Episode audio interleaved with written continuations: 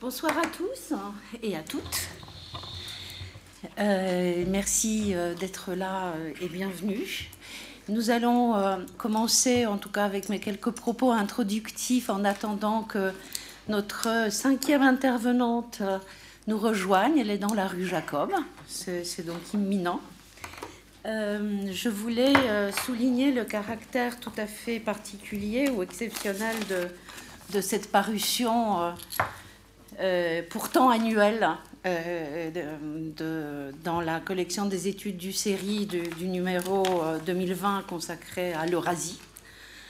exceptionnel puisque paraissant, on peut dire à, mi-parcours ou à mi-chemin entre deux dates fondamentales, l'automne le 30e anniversaire, euh, d'une part, à l'automne 1989, de la décomposition de, l'espace euh, euh, communiste en Europe centrale, et d'autre part, en décembre 1991, le délitement, la fin de, l'URSS. C'est donc pour cette raison, ce 30e anniversaire, ou presque anniversaire, que le numéro euh, de cette année est consacré à l'Eurasie, 30 euh, ans après la guerre froide, où insiste tout particulièrement sur l'importance et le bilan de, cet anniversaire. Et c'est la raison pour laquelle euh, la, séance de présentation de, la publication ce soir porte ce titre. Je voulais euh, remercier tout particulièrement euh, Anne, Anne, de Tinguy pour avoir euh, encore une fois brillamment, efficacement coordonné cette, publication. Je voulais remercier les, auteurs, en particulier ceux, qui sont à la table ce soir, mais, tous évidemment, ainsi que Judith Burko, responsable de la collection des études du série, qui a œuvrait comme, euh, comme toujours inlassablement à la parution dans les délais et avec, euh, avec une perfection euh, de timing et de, de, format.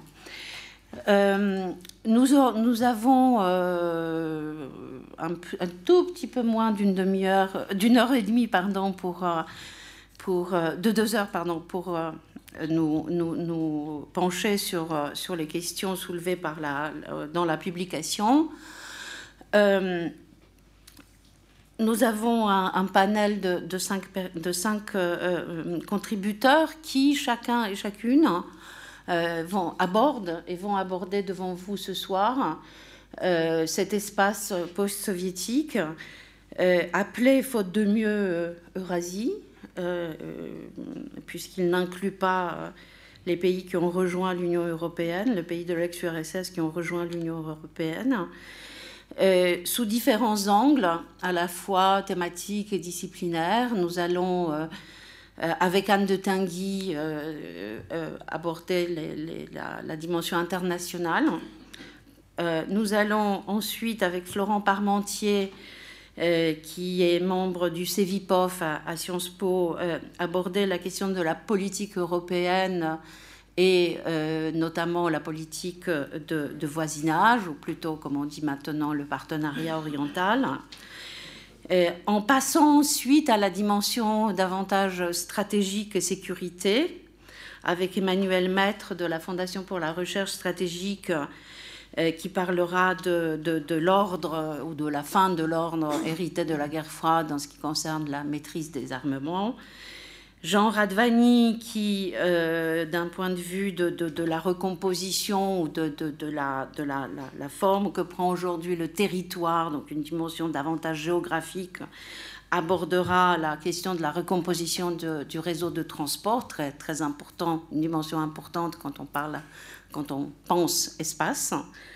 Et euh, last but not least, Cécile Lefebvre de l'INED, Université de Paris, qui parlera euh, d'une question euh, dont on peut peut-être se demander dans quelle mesure elle a déclenché, enfin, dans quelle mesure euh, la, la, la, chute, la décomposition de, de, de, l'ex-espace soviétique l'a déclenché ou a contribué à la déclencher en interne et en externe, la question migratoire.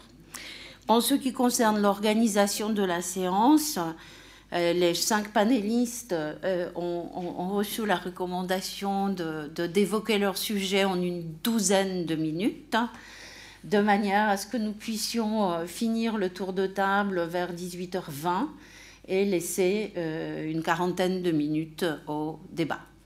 Je passe donc tout de suite la parole à la coordination, à la coordinatrice de la publication, Anne de Tinguy. Merci. Euh, Eva, merci beaucoup. Euh, bonsoir à tous et merci d'être là. Euh, donc, je vais me pencher en effet sur les, bouleversements internationaux qui se sont produits depuis 1989. 1989, Eva l'a rappelé, c'est vraiment un point de, basculement de la vie internationale. Rappelons-nous l'effondrement les uns après les autres des régimes communistes est-européens, sans que Moscou ait recours à la force pour tenter de bloquer les processus en cours, euh, ce qui a signifié la fin de la guerre froide.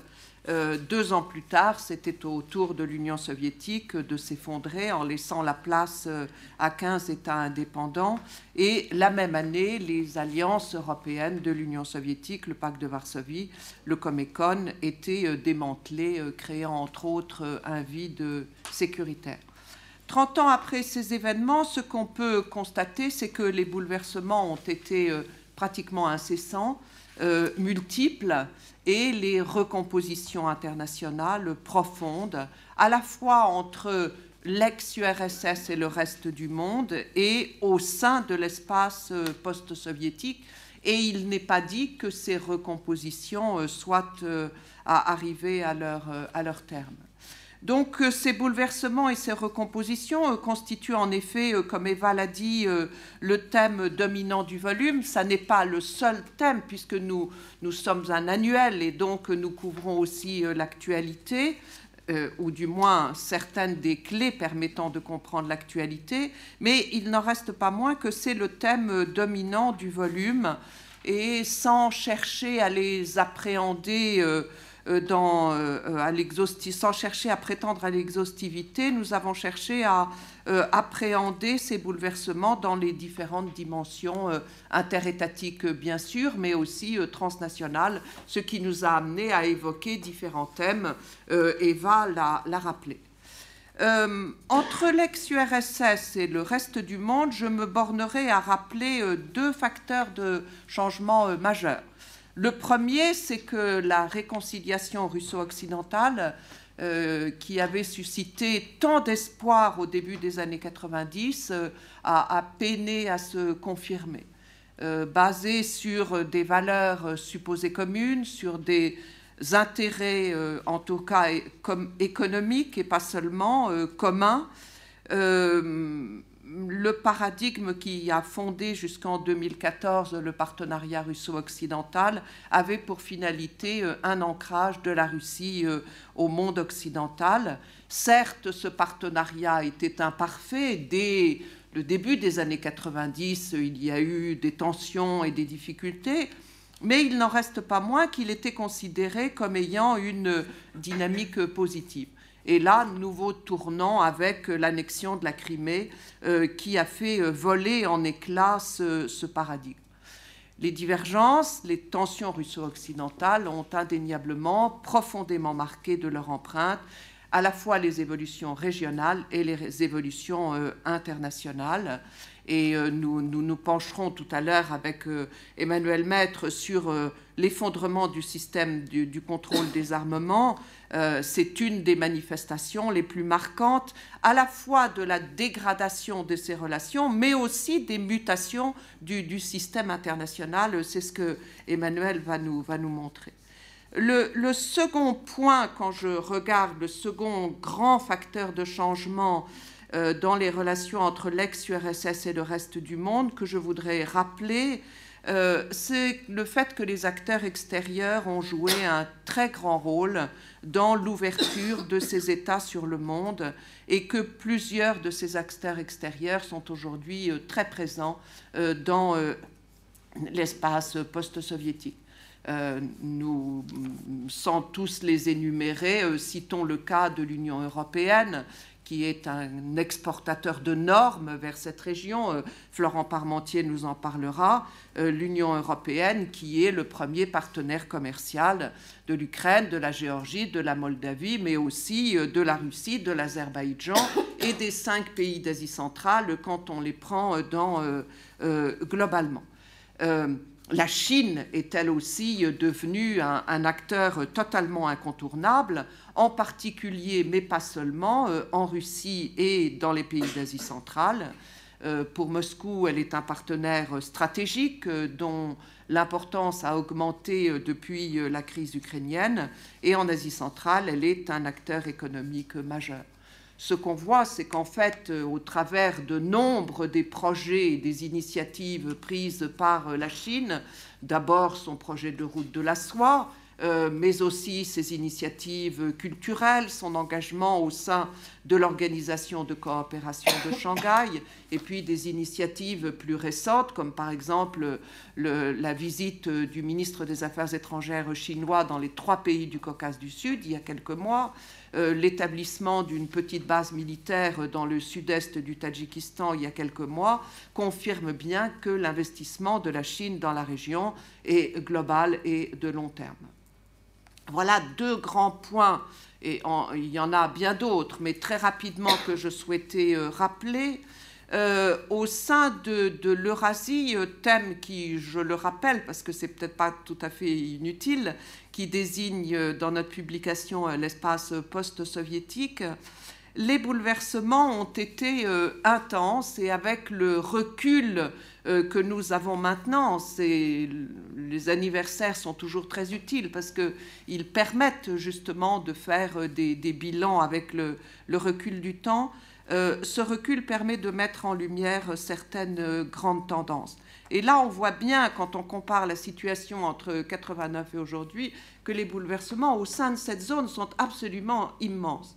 L'Union soviétique, vous le savez tous, était un espace fermé, coupé du monde extérieur, centralisé, tout convergé vers Moscou, dominé par la Russie, protégé par un glacis est-européen. Et en fait, euh, au lendemain de l'effondrement de l'Union soviétique, 12 euh, des 15 républiques, euh, des ex-républiques de l'Union soviétique, c'est-à-dire tous les États sauf les, États baltes, ont semblé à un moment pouvoir rester une entité. Grosso modo, 92-93, ils se sont tous retrouvés au sein de la communauté des États indépendants. Euh, et, à ce moment-là, la Russie a, dit très explicitement euh, qu'elle euh, considérait cette région comme sa sphère d'influence. en fait, ce qui s'est produit, ça n'est pas du tout ce qu'on a pensé à ce moment-là, c'est-à-dire qu'une entité allait demeurer. Aujourd'hui, 30 ans après, l'espace post-soviétique est profondément transformé et fragmenté. Alors ça ne veut pas dire qu'il faut passer l'héritage soviétique par pertes et profits. Il continue certes à imprégner les mentalités, les identités, le territoire, euh, les systèmes politiques, euh, qu'il nous suffise de relire les remarquables ouvrages de Svetlana Alexievitch pour s'en convaincre. Mais cet espace n'a pas été réintégré. Il n'est plus un espace unifié, il n'est plus une entité, il n'est plus une maison commune. Les États de la région ont eu des trajectoires très euh, différentes euh, les, unes des autres. Et d'autre part, il est désormais ouvert sur le monde extérieur, c'est-à-dire qu'il n'est plus dans son ensemble une sphère d'influence euh, de la Russie. Alors bien sûr, la Russie reste un acteur majeur, central et même incontournable, mais elle n'est plus en situation de monopole, ça c'est un euphémisme, et j'irai plus loin et je dirais qu'elle n'est même plus euh, maître du jeu. Et quand on regarde les relations entre la Russie et ses partenaires, ce qu'on voit, c'est que eh bien, les uns et les autres ne sont plus dans une relation de dominant-dominé. Encore une fois, la Russie reste très présente, mais elle est obligée de composer elle est obligée de composer avec euh, des États qui, tout au long de ces trois décennies, à des degrés divers, avec une marge de manœuvre qui varie selon les cas, ces États ont fondé leur politique étrangère avant tout sur la volonté de conforter leur souveraineté. Ce qu'ils veulent, les uns et les autres, encore une fois, chacun à leur manière et avec des marges de manœuvre différentes, mais ce qu'ils veulent, c'est définir eux-mêmes leurs grandes orientations internes et externes. Ce qu'ils attendent de Moscou, c'est d'être respectés. Ce qu'ils veulent aussi, c'est pouvoir équilibrer leurs relations extérieures euh, grâce à des partenariats avec euh, des acteurs étrangers. Alors, la Russie a bien sûr des alliés dans la région. Notamment, ses alliés, ce sont les États membres de l'Organisation du traité de sécurité collective. Ils sont six. Euh, je rappelle juste le Biélarus, le Kazakhstan, l'Arménie, le Kyrgyzstan, le Tadjikistan, et d'autre part euh, les États membres de l'Union économique eurasienne, ce sont les mêmes, euh, moins le Tadjikistan. Mais le fait d'être alliés ne signifie en aucune manière que ces États sont de simples sujets de l'ancienne puissance impériale. Ce qui est tout à fait remarquable, c'est que même lorsqu'ils sont économiquement dépendants de la Russie, c'est par exemple le cas du Biélarus ou de, ou de l'Arménie, eh bien, ils ne se plient pas pour autant à toutes les volontés de la Russie. Le Biélarus n'a jamais été un allié euh, facile et on l'a vu encore cette année, le président Loukachenko se rebeller contre les velléités euh, d'intégration euh, de, de, la Russie. Le Kazakhstan mène une politique multivectorielle. L'Arménie a des relations étroites avec l'Union européenne. Et, ces deux derniers cas sont en fait particulièrement intéressants parce qu'ils sont en fait mm, ils sont presque uniques dans cette zone. Ils ont réussi à concilier à la fois une fidélité, une proximité avec la Russie et une réelle ouverture sur le monde extérieur. Quant aux six autres États de l'espace post-soviétique, ils ont pris des distances avec la Russie. Trois se sont émancipés. Euh, L'Ukraine, la Géorgie et la Moldavie euh, ont signé, vous le savez, avec l'Union européenne en 2014 des accords d'association. Euh, et les trois derniers continuent, chacun à leur manière, à, rester un peu à l'écart, à protéger leur souveraineté. Le Turkménistan et l'Azerbaïdjan sont restés à l'écart de tous les processus d'intégration régionale, et l'Ouzbékistan a, louvoyé entre la Russie, l'OTSC et euh, les, États-Unis. alors, il, faut que je termine, et donc je n'ai pas le temps d'entrer dans les détails, mais ce que je voudrais dire, c'est que, en fait, encore une fois, la Russie garde dans cette région des outils d'influence qui sont à la fois aussi importants que que dans une certaine mesure efficace, et d'autre part, nous savons tous, elle n'a pas hésité à utiliser la force pour essayer de faire renoncer certains de ses partenaires à des décisions qu'elle estimait ne pas aller dans le sens de ses intérêts. Mais les politiques qu'elle a menées depuis 30 ans ont, ont contribué à l'éloigner de certains de ses partenaires. Alors parfois c'est intentionnel. Et dans l'article très intéressant de, Jean Radvani, vous verrez que, en fait, euh, la Russie a cherché à gagner en autonomie et elle y est parvenue. Mais en gagnant en autonomie, elle s'est aussi éloignée de, ses partenaires. Mais la plupart du temps, en fait, ou souvent en tout cas, euh, ça s'est fait de façon euh, involontaire, c'est-à-dire qu'elle a mené des politiques qui ont été contre-productives. Ça a été en particulier le cas en Ukraine.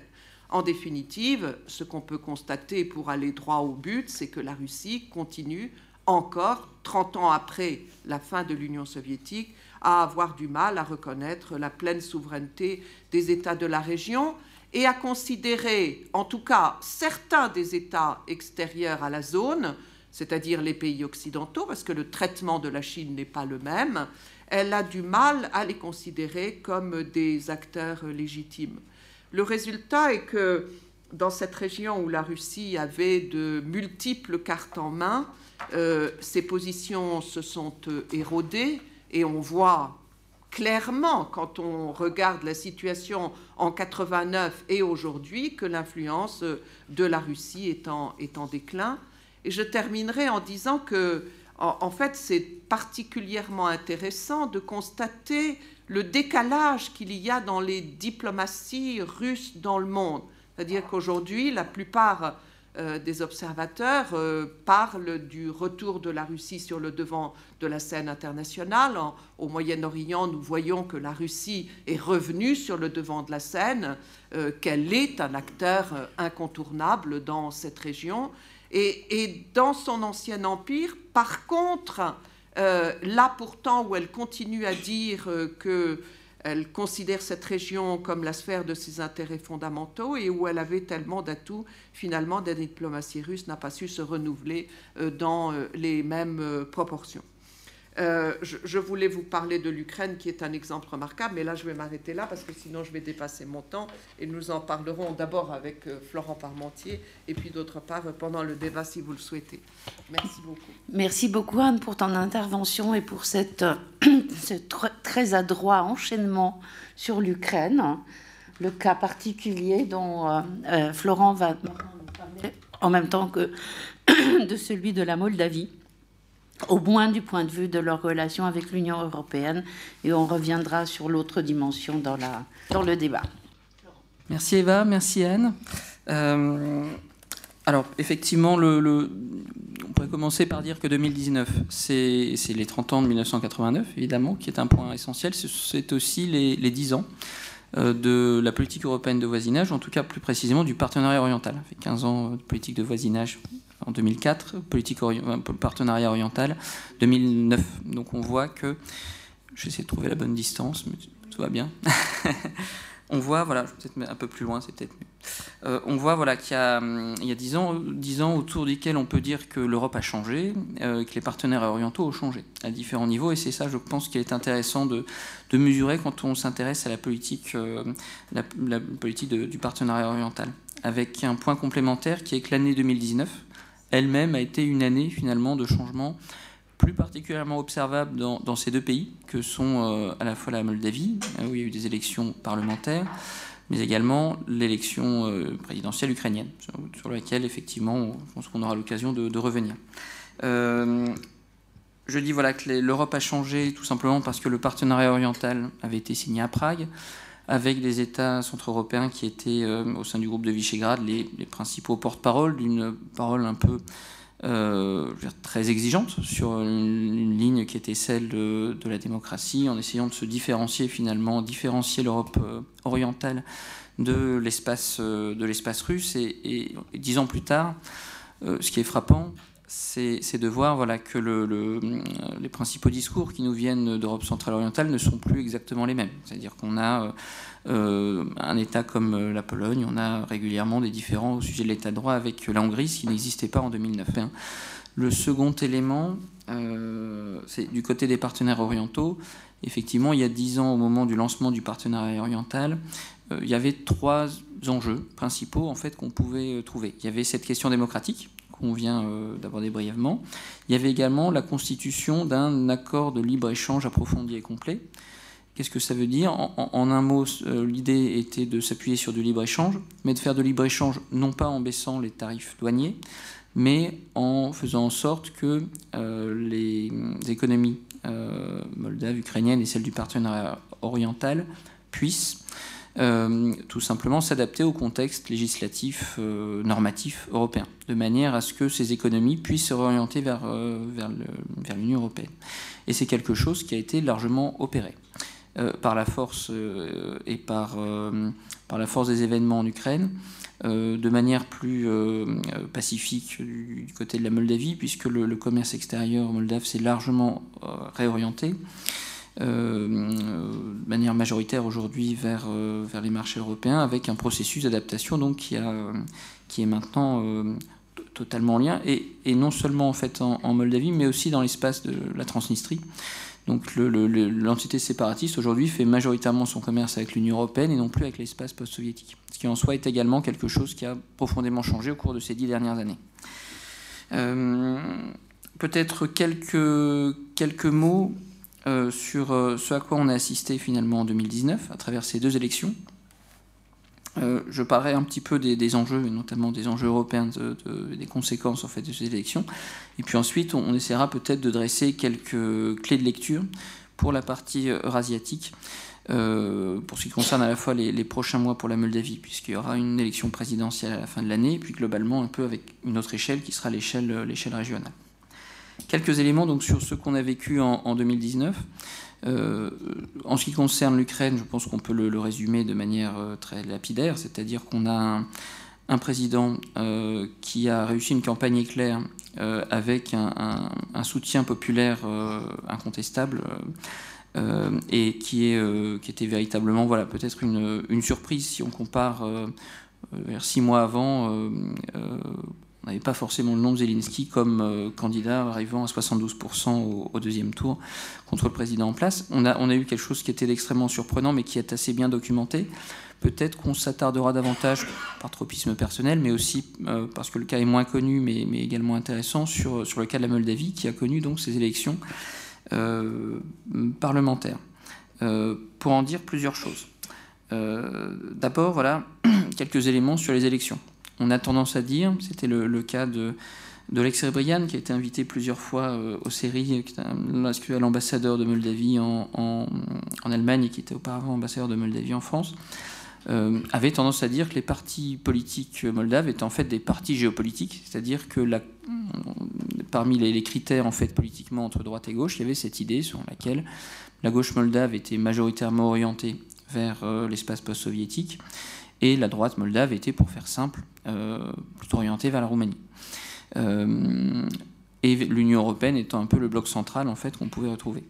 Euh, ce qu'on peut lire des résultats électoraux du, 25 février dernier, il y a un an, c'est qu'on avait un parti, le Parti socialiste de la République de Moldavie, du président Igor Dodon, qui a, été en tête l'élection. Je n'ose pas dire l'emporter parce que avec 31% des voix, mais, peu de, de, de, partis de soutien derrière.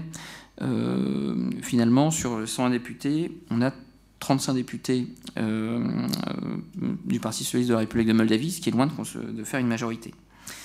Le deuxième parti, euh, en, termes de nombre de voix, mais troisième en termes de députés, il y a des questions pour ça de, transformation qu'il faut affecter, mais Akoum est lui un parti qui est majoritairement et prioritairement orienté vers l'Union européenne et la réforme des institutions en Moldavie même.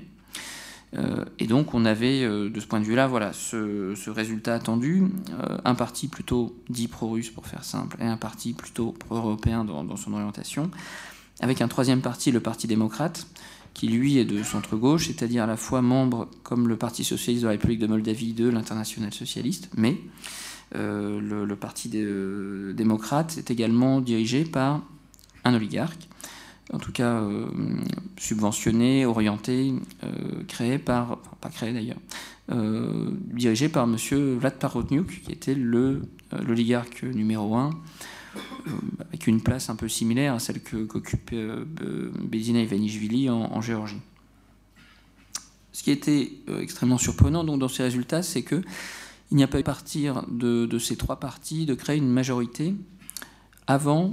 Euh, les élections ont lieu à la fin février. Fin, euh, fin juin, on a quelque chose d'extrêmement intéressant par rapport à l'évolution régionale. Cette évolution euh, importante, c'est que tout simplement, deux partis décident de faire alliance.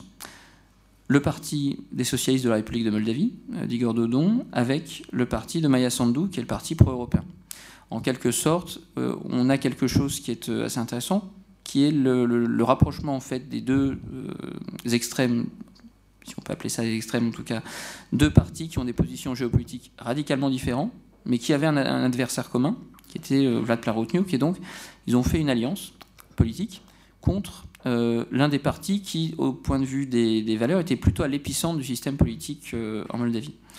Et ce qui est intéressant d'observer, c'est que tout simplement, euh, il y a eu à ce moment-là un certain nombre de, j'allais dire, ce qui est intéressant, c'est l'après. L'après, ça a été euh, une cour constitutionnelle qui a décidé que euh, finalement l'alliance arrivait un tout petit peu trop tard, puisqu'on parle de, de, trois mois dans le cadre de la Constitution pour former un gouvernement. la Cour constitutionnelle a interprété ça comme étant 90 jours.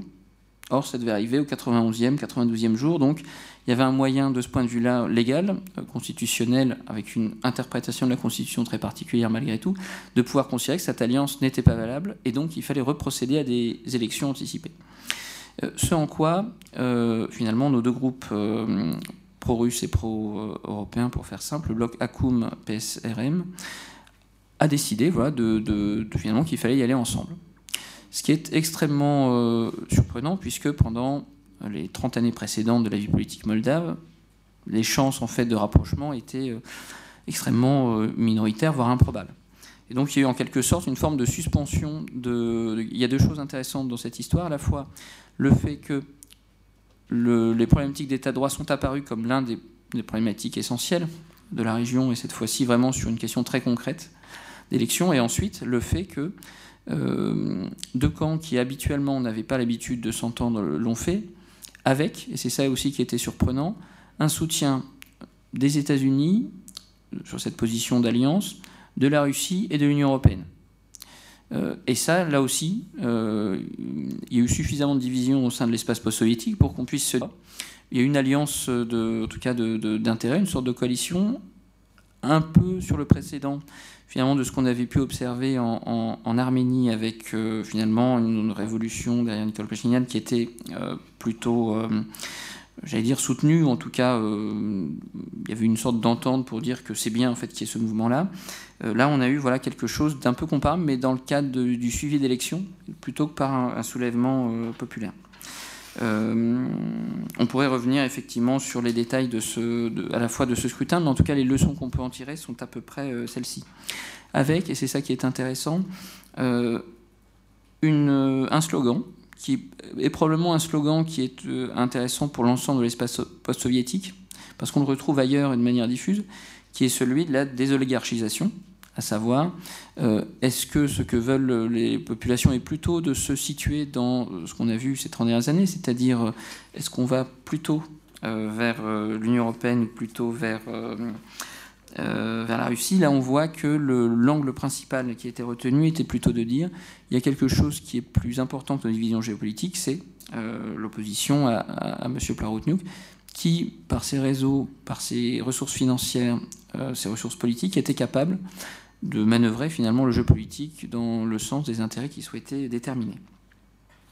Ce slogan de la, désoligarchisation euh, se retrouvait euh, en Ukraine où euh, le, sentiment anti-oligarchique est fort, mais, mais comme dans l'ensemble des pays post-soviétiques, et ça c'est un point intéressant qui consiste à se dire est-ce que les opinions, les divergences géopolitiques vont à terme s'estomper pour donner quelque chose qui est de l'ordre plutôt de, d'importance des luttes plus sociales finalement que, et réglementaires, en tout cas, euh, est-ce que l'idéal de l'état de droit est finalement aujourd'hui euh, l'un des, pas des remplaçants possibles, mais en tout cas des, des, vecteurs politiques autour desquels les, les, choses vont se reconfigurer, plutôt qu'entre la question qui est celle de choisir entre l'Union européenne et la Russie, étant entendu que la coalition qu'on a vue en place euh, savait à peu près ce sur quoi ils étaient d'accord et ce sur quoi ils n'étaient pas d'accord.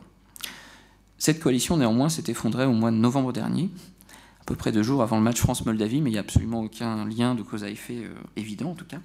Et donc, je pense que ce qu'il faut retenir, voilà, c'est que euh, cette idée de la désoligarchisation, euh, c'est celle peut-être qui est la plus intéressante, en tout cas, à voir politiquement pour l'année 2019, qui est une année également où, on a, on a on pourrait revenir, mais je ne le ferai pas là, sur les questions, enfin, sur, ce que ça nous dit en termes d'état de droit et d'appel à l'état de droit et en termes d'intégration européenne. En tout cas, on a quelque chose d'intéressant. Trois, modèles, peut-être pour conclure là-dessus. Euh, en termes de, visibilité régionale et de, politique régionale, est-ce qu'on va plutôt vers euh, une forme de chaos organisé ou minoritaire, mais qui est celui euh, finalement on voit qu'on est capable de faire une coalition entre des, euh, gens aux, options géopolitiques opposées, au moins pour quelques mois, comme quoi c'est possible. Euh, euh, et on voit que sectoriellement c'est compliqué sur la question simplement de, on peut le voir, de, des décisions à prendre par rapport au Donbass. Le président Zelensky n'est pas totalement libre par rapport à son opinion publique et en quelque sorte, le, thème de la capitulation est, quelque chose d'extrêmement fort.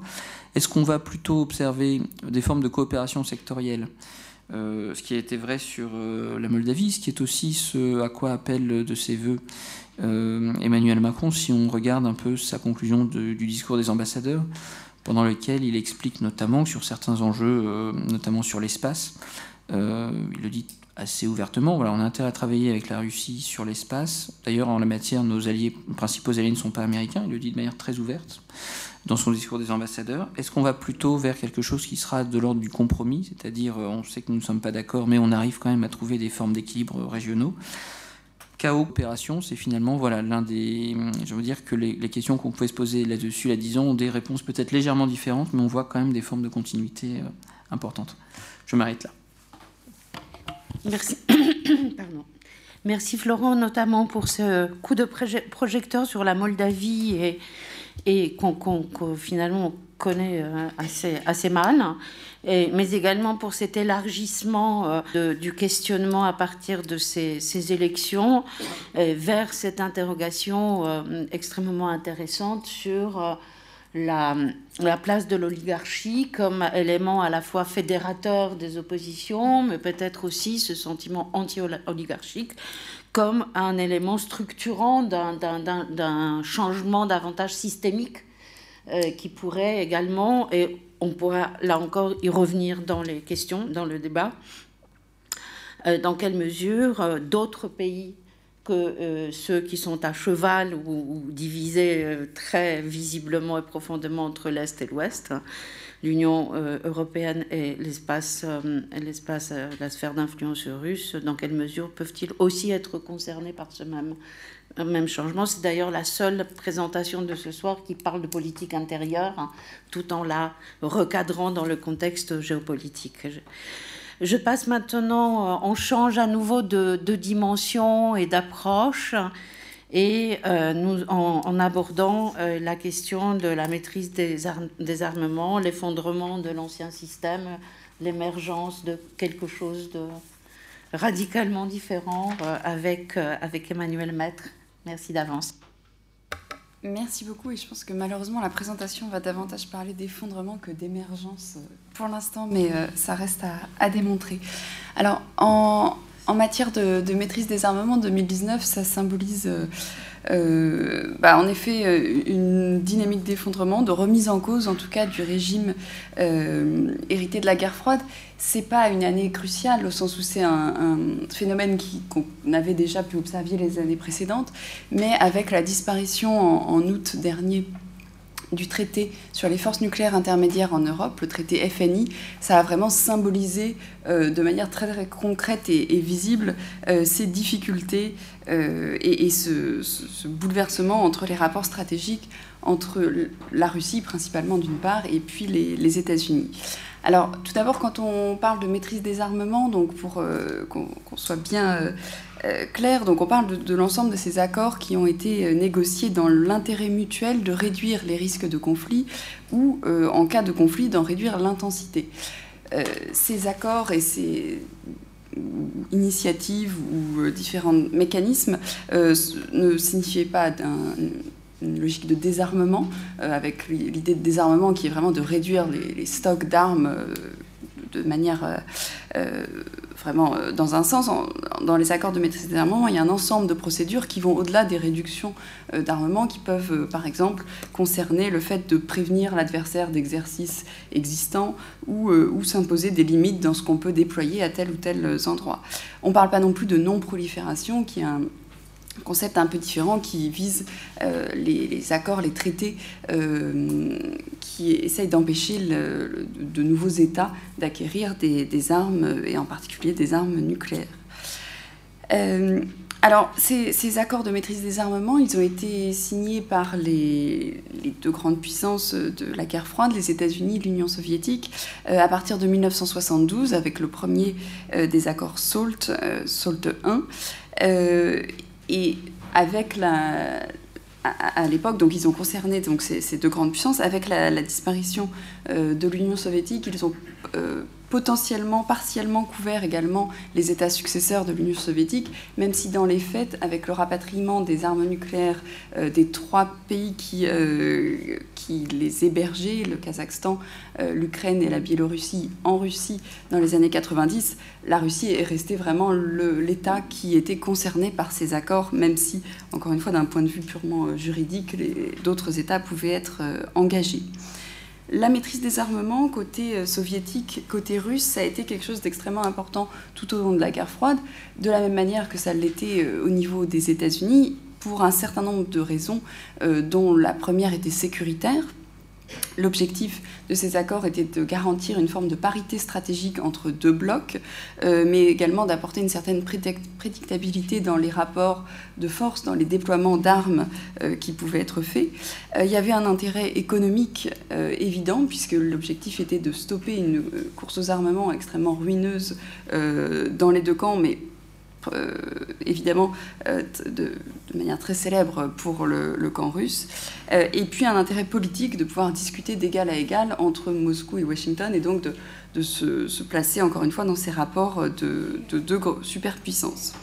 Malgré cet intérêt qui a marqué la guerre froide, qui a marqué profondément la, décennie qui a suivi dans les années 90, avec vraiment des progrès majeurs sur les accords euh, négociés et sur les, réductions envisagées, mais également sur des euh, pratiques coopératives. Je pense par exemple au programme euh, de réduction de la menace qui avait été mis en place entre l'ensemble, un grand nombre d'États de l'Eurasie et les États-Unis pour euh, essayer de sécuriser les euh, matières euh, nucléaires sensibles ou, essayer de, procéder à des améliorer les règles de sûreté autour de certaines infrastructures.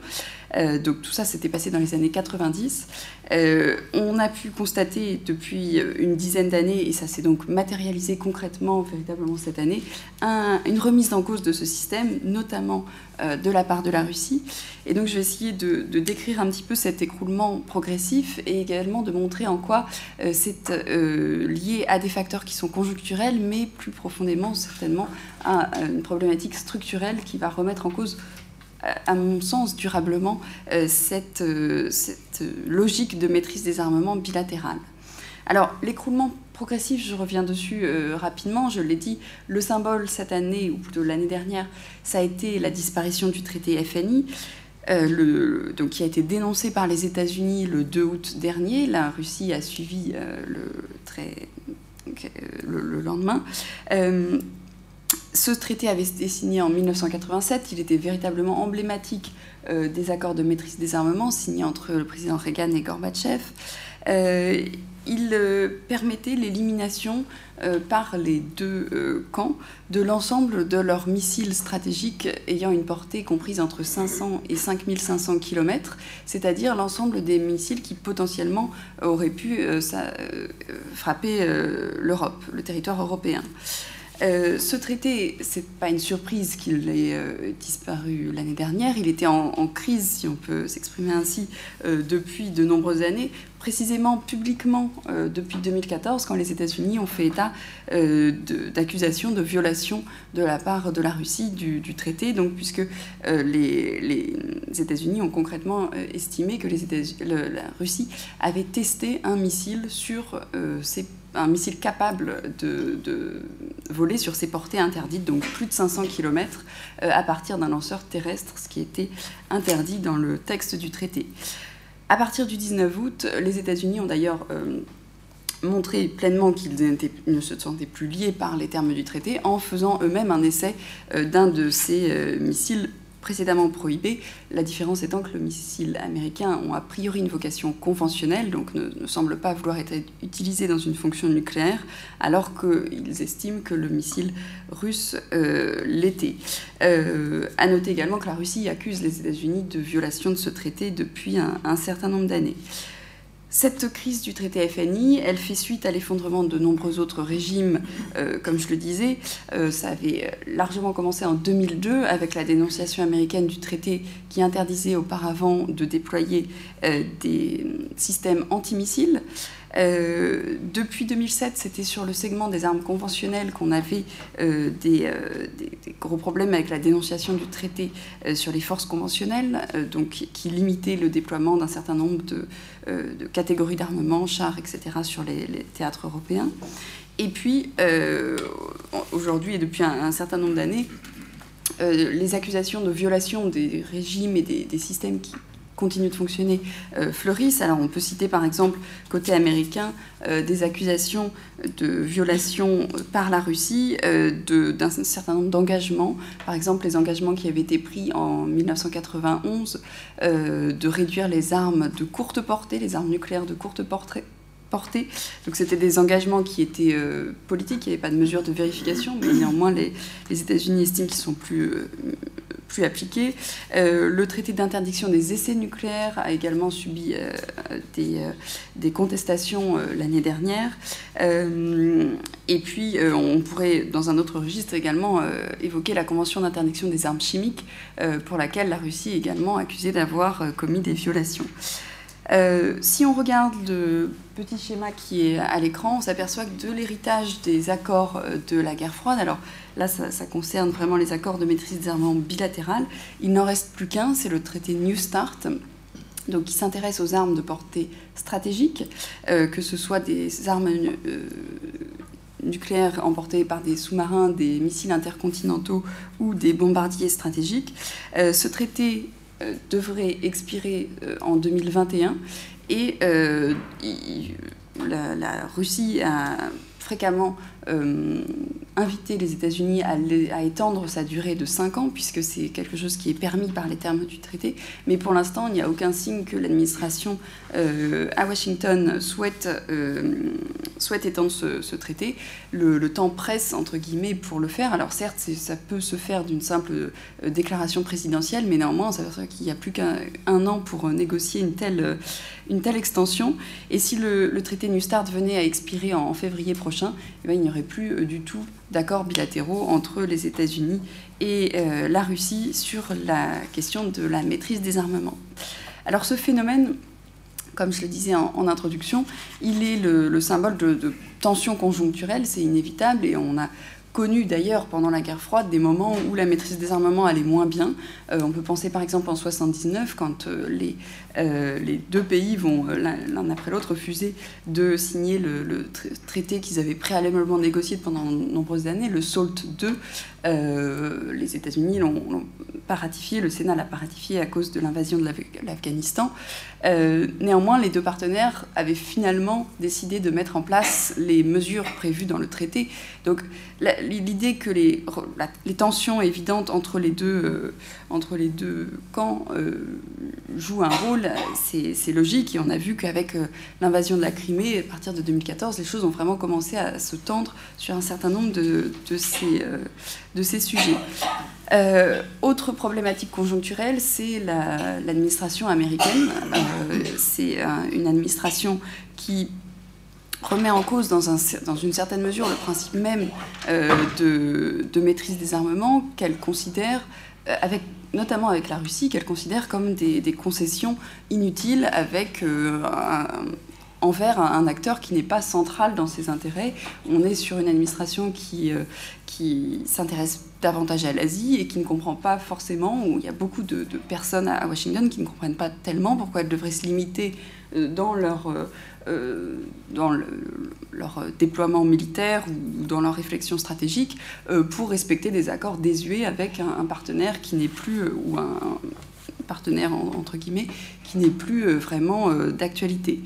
L'autre élément à Washington de, de critique de ces, de ces régimes-là, c'est le fait, comme je le disais, que la Russie soit à leurs yeux, et ça semble avéré pour un certain nombre d'éléments, en violation euh, de, d'un nombre assez important de textes et d'accords internationaux. Et au-delà des accords euh, qui touchent précisément sur la maîtrise des armements, soit en désaccord euh, ou en violation avec un, ensemble de normes du système international, en particulier bien sûr l'intégrité territoriale des États.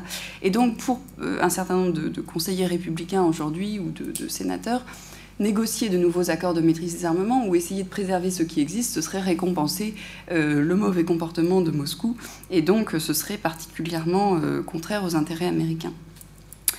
Des problèmes conjoncturels, on, en a également bien sûr côté russe, et, on va y revenir, mais on évoque souvent le poids que peuvent jouer euh, les industriels, notamment euh, dans le déploiement d'un certain nombre de systèmes. Et d'ailleurs, c'est quelque chose qui se dit parfois par certains experts russes qui, s'interrogent sur la violation du traité FNI en se disant pourquoi finalement on a euh, testé ce, missile sur, plus de 500 km, quel était vraiment l'intérêt, et qui disent c'est peut-être tout simplement les industries, le, pouvoir politique s'est fait un petit peu dépasser par les militaires et les industriels qui ont et n'a pas forcément calculé tout l'enjeu de ce développement. Au-delà de ça, je pense qu'il y a des véritables problèmes structurels qui font que ces euh, grands euh, accords de maîtrise des armements, cette logique de négociation bilatérale euh, est en train de marque le pas et risque d'avoir beaucoup de difficultés à se, réémerger, comme on, le disait. la première raison, c'est le modèle bilatéral en lui-même qui semble dépasser, en fait, à la fois à Moscou et à Washington. Euh, on a vu que, par exemple, pour le sujet des forces nucléaires intermédiaires, ces fameux missiles compris entre 500 et 5500 km, euh, les deux partenaires jugeaient qu'il devenait complètement euh, anachronique de se limiter eux, alors que au moins quatre États asiatiques disposaient de ces mêmes missiles. Et, d'ailleurs, pour la Chine, ça compose plus de 70, je crois, de son arsenal nucléaire est composé de ces fameux missiles à portée intermédiaire. Donc l'idée que seuls les États-Unis et la Russie soient limités dans ce champ paraissait aux deux euh, d'ailleurs quelque chose de, plus en plus euh, presque absurde. Euh, de même, la dynamique bilatérale devient, et on l'a vu à Washington ces dernières semaines, avec un appel à ce que la Chine rejoigne les, discussions sur la maîtrise des armements les, dynamiques sont tellement imbriquées entre les relations entre les États-Unis et la Chine, entre les États-Unis et la Corée du Nord, parfois entre les États-Unis et l'Iran. Je pense par exemple au développement en termes de euh, systèmes antimissiles euh, qui vont eux-mêmes constituer une menace pour les systèmes stratégiques russes. Et donc, en fait, euh, réfléchir uniquement en termes bilatéraux alors qu'un grand nombre de déploiements ne concernent pas du tout la Russie ou les États-Unis dans l'un ou l'autre des cas, ça devient de plus en plus difficile. L'autre problème structurel, c'est que les arsenaux euh, russes et américains sont de plus en plus asymétriques. Euh, un grand nombre de traités de maîtrise des armements partaient du principe de la parité. Il fallait qu'on ait le même nombre de bombardiers stratégiques, le même nombre euh, de missiles intercontinentaux, ou à peu près. On essayait de rester dans des logiques de parité. Aujourd'hui, ça devient de plus en plus difficile de négocier des réductions asymétriques parce que les deux États développent des systèmes complètement différents ou s'appuient pour leur stratégie sur des systèmes différents. Euh, on voit que la Russie, par exemple, continue de beaucoup investir sur des euh, missiles nucléaires euh, à de très fortes capacités, avec de multiples têtes sur des, portées intercontinentales. Les États-Unis ont acquis un, leadership plutôt sur les systèmes antimissiles, même si ça reste très contesté, sur les armes conventionnelles de grande précision. et donc, euh, ça devient difficile, même si c'est pas impossible dans, dans, l'idée de manière théorique de, négocier un traité asymétrique, donc qui limiterait un certain type d'armes pour un pays, euh, d'autres dans l'autre.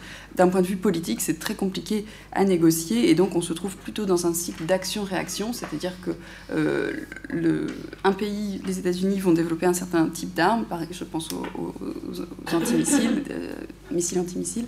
Euh, en réaction, la Russie va euh, essayer d'avoir plus de têtes nucléaires sur ses missiles et, ça crée vraiment un cycle extrêmement négatif avec une logique vraiment de course aux armements, à tout le moins technologique. Donc en conclusion, une situation assez paradoxale pour la Russie, euh, qui reste attachée formellement, politiquement à la maîtrise des armements, pour qui ça reste important politiquement, pour garder ce statut euh, de compétiteur avec, euh, avec Washington. Ça reste sans doute important stratégiquement d'essayer d'avoir une forme de prédictabilité, de stabilité sur les, arsenaux et les, déploiements militaires, mais qui par ses actions a vraiment a vraiment mis en, difficulté la discipline, euh, et sans doute pour, pour la durée, avec euh, des violations, je le disais, non seulement aux accords, mais également à une certaine vision de l'ordre international, le développement de nouvelles armes sur un, ensemble de segments et de manière assez, euh, assez peu euh, contrainte, et puis euh, de manière plus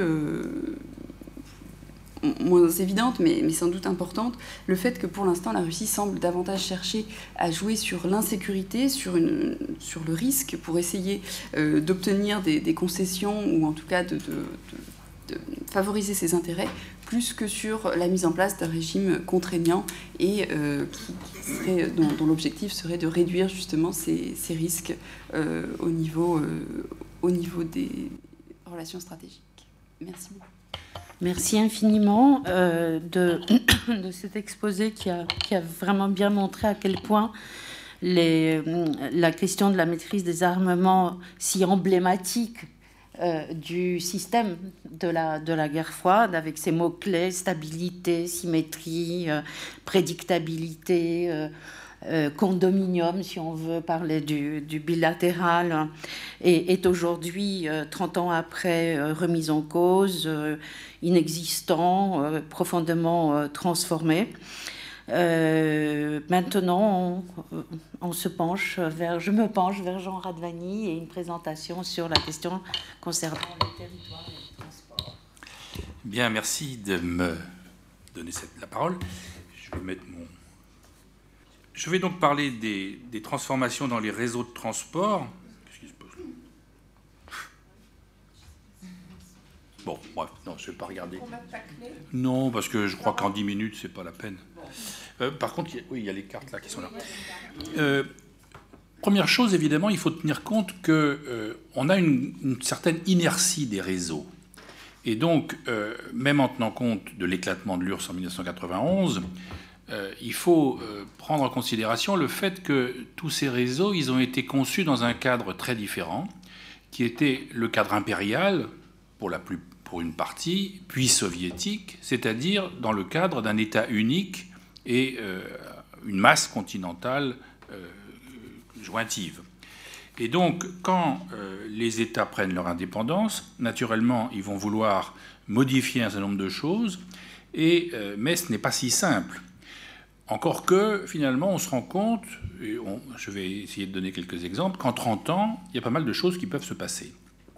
La, première constatation sortant de cette période impériale et soviétique, c'est qu'il y a une très grande interdépendance euh, réciproque entre les États euh, indépendants en dehors de la Russie, qui sont tous à la périphérie de la Russie, soit la périphérie occidentale ou méridionale, et la Russie elle-même. Euh, cette interdépendance, elle se marque par la, façon dont ces réseaux ont été conçus, euh, en grande partie vers la Russie, vers les capitales, vers Saint-Pétersbourg, vers Moscou, euh, en particulier les réseaux modernes, c'est-à-dire les chemins de fer, euh, les tubes, etc., qui étaient conçus en fonction des besoins centralisés. Cette interdépendance, elle fait qu'il y a toute une série d'États qui sont enclavés géographiquement, et ça c'est une situation à laquelle ils ne peuvent remédier, parce que les cinq États d'Asie centrale sont enclavés et le demeurent. Euh, euh, deux des États du, Caucase le sont, et la Moldavie, là il y a une petite chose qui va se passer parce qu'ils vont faire un, swap de territoire de façon à se désenclaver partiellement, et la Biélorussie sont enclavés. Euh, mais cette, cette, problématique se pose aussi pour la Russie dans la mesure où, dans la conception des réseaux, en particulier des tubes, euh, presque tous les tubes permettant à la Russie d'exporter son gaz, son pétrole, passent par des pays tiers qui deviennent indépendants et avec lesquels, par conséquent, il faut euh, négocier euh, des accords de transit, des tarifs de transit. Et ce sont des situations d'autant plus complexes, en particulier avec l'Ukraine, mais aussi avec la Biélorussie, c'est que ce n'est pas seulement du transit, puisque la Russie a besoin à la fois du transit vers l'Union européenne puisque ce sont l'Union européenne est le premier client, mais aussi elle fournit à l'Ukraine, elle fournit à la Biélorussie et, à d'autres euh, du gaz, du pétrole pour leur consommation intérieure, ce qui fait que la négociation est, d'autant plus complexe. 91 euh, éclatements, 15 États indépendants, Et naturellement, les États hors Russie veulent affirmer leur souveraineté, et en particulier leur souveraineté sur les réseaux et sur la politique de, leur transport, même si initialement il y a quelques, quelques tentatives de la part des Russes de dire mais c'est nous qui avons construit tout ça, à l'époque impériale ou à l'époque soviétique, y compris des, les, dernières réalisations, les derniers terminaux portuaires dans les États baltes, etc. Et par conséquent, on a un droit de regard ou un droit de contrôle qui pourrait être maintenu, ce que, évidemment, la plupart de ces États refusent. Euh, qu'est-ce que ça veut dire affirmer la souveraineté? Ça veut dire donc ce refus de, euh, qui, qui, va être négocié, qui va être complexe, parce que dans certains cas, certains États vont accepter certaines des propositions russes, euh, qui sont là aussi. Euh, il y a du lobbyisme, il y a de la, politique, euh, de la diplomatie. Les Russes disent voilà, on vous propose de vendre notre pétrole, notre gaz pour votre consommation intérieure à des prix très inférieurs aux marchés mondiaux, pratiquement au prix intérieur russe au départ, et en échange, vous nous cédez la, les départs ou la propriété ou la gestion de certains éléments qui nous intéressent, qui intéressent telle ou telle compagnie russe, que ce soit euh, des réseaux de distribution, des raffineries, euh, des centrales, etc. etc. Il y, en a, y en a qui refusent obstinément, les États baltes, euh, l'Ukraine. D'autres acceptent avec plus ou moins, enfin avec sous pression et avec plus ou moins de toutes sortes de négociations. La Biélorussie, par exemple, l'Arménie. la souveraineté, c'est aussi l'ouverture l'ouverture de frontières qui ont longtemps été fermées ou qui étaient mal desservies avec les pays tiers, avec les pays voisins, euh, que ce soit euh, pour l'Ukraine, pour les États baltes vers l'Union européenne, euh, ou pour la Géorgie, l'Azerbaïdjan, l'Arménie vers le sud, c'est-à-dire vers la Turquie, vers l'Iran, et pour les États d'Asie centrale, ceux qui sont frontaliers, vers la Chine avec à ce moment-là l'intervention très importante d'acteurs extérieurs. Et dès, 1992-93, le, premier grand projet euh, euh, impliquant des acteurs extérieurs, c'est le projet Traseca, c'est-à-dire ce projet de, euh, de, de, modernisation qui est un projet complexe. C'est un projet au départ de l'Union européenne, auquel vont s'associer les Américains et les Asiatiques, qui est un projet qui vise à la fois à moderniser les réseaux euh, au Caucase et vers l'Asie centrale, sans passer par la Russie, sans passer par l'Iran. Et, mais en même temps, ce n'est pas seulement une politique de modernisation des réseaux, c'est une politique qui vise à faciliter une intégration régionale avec des politiques douanières, fiscales, euh, etc. Donc vraiment un, projet associatif, intégratif, euh, qui va avoir à la fois certains succès et certains échecs parce que euh, se mêlent la politique locale, euh, les dissensions entre l'Arménie et l'Azerbaïdjan, enfin plus que des dissensions, la guerre, et, des, difficultés, euh, entre, y compris entre la Géorgie, l'Azerbaïdjan, etc. on voit ça apparaître.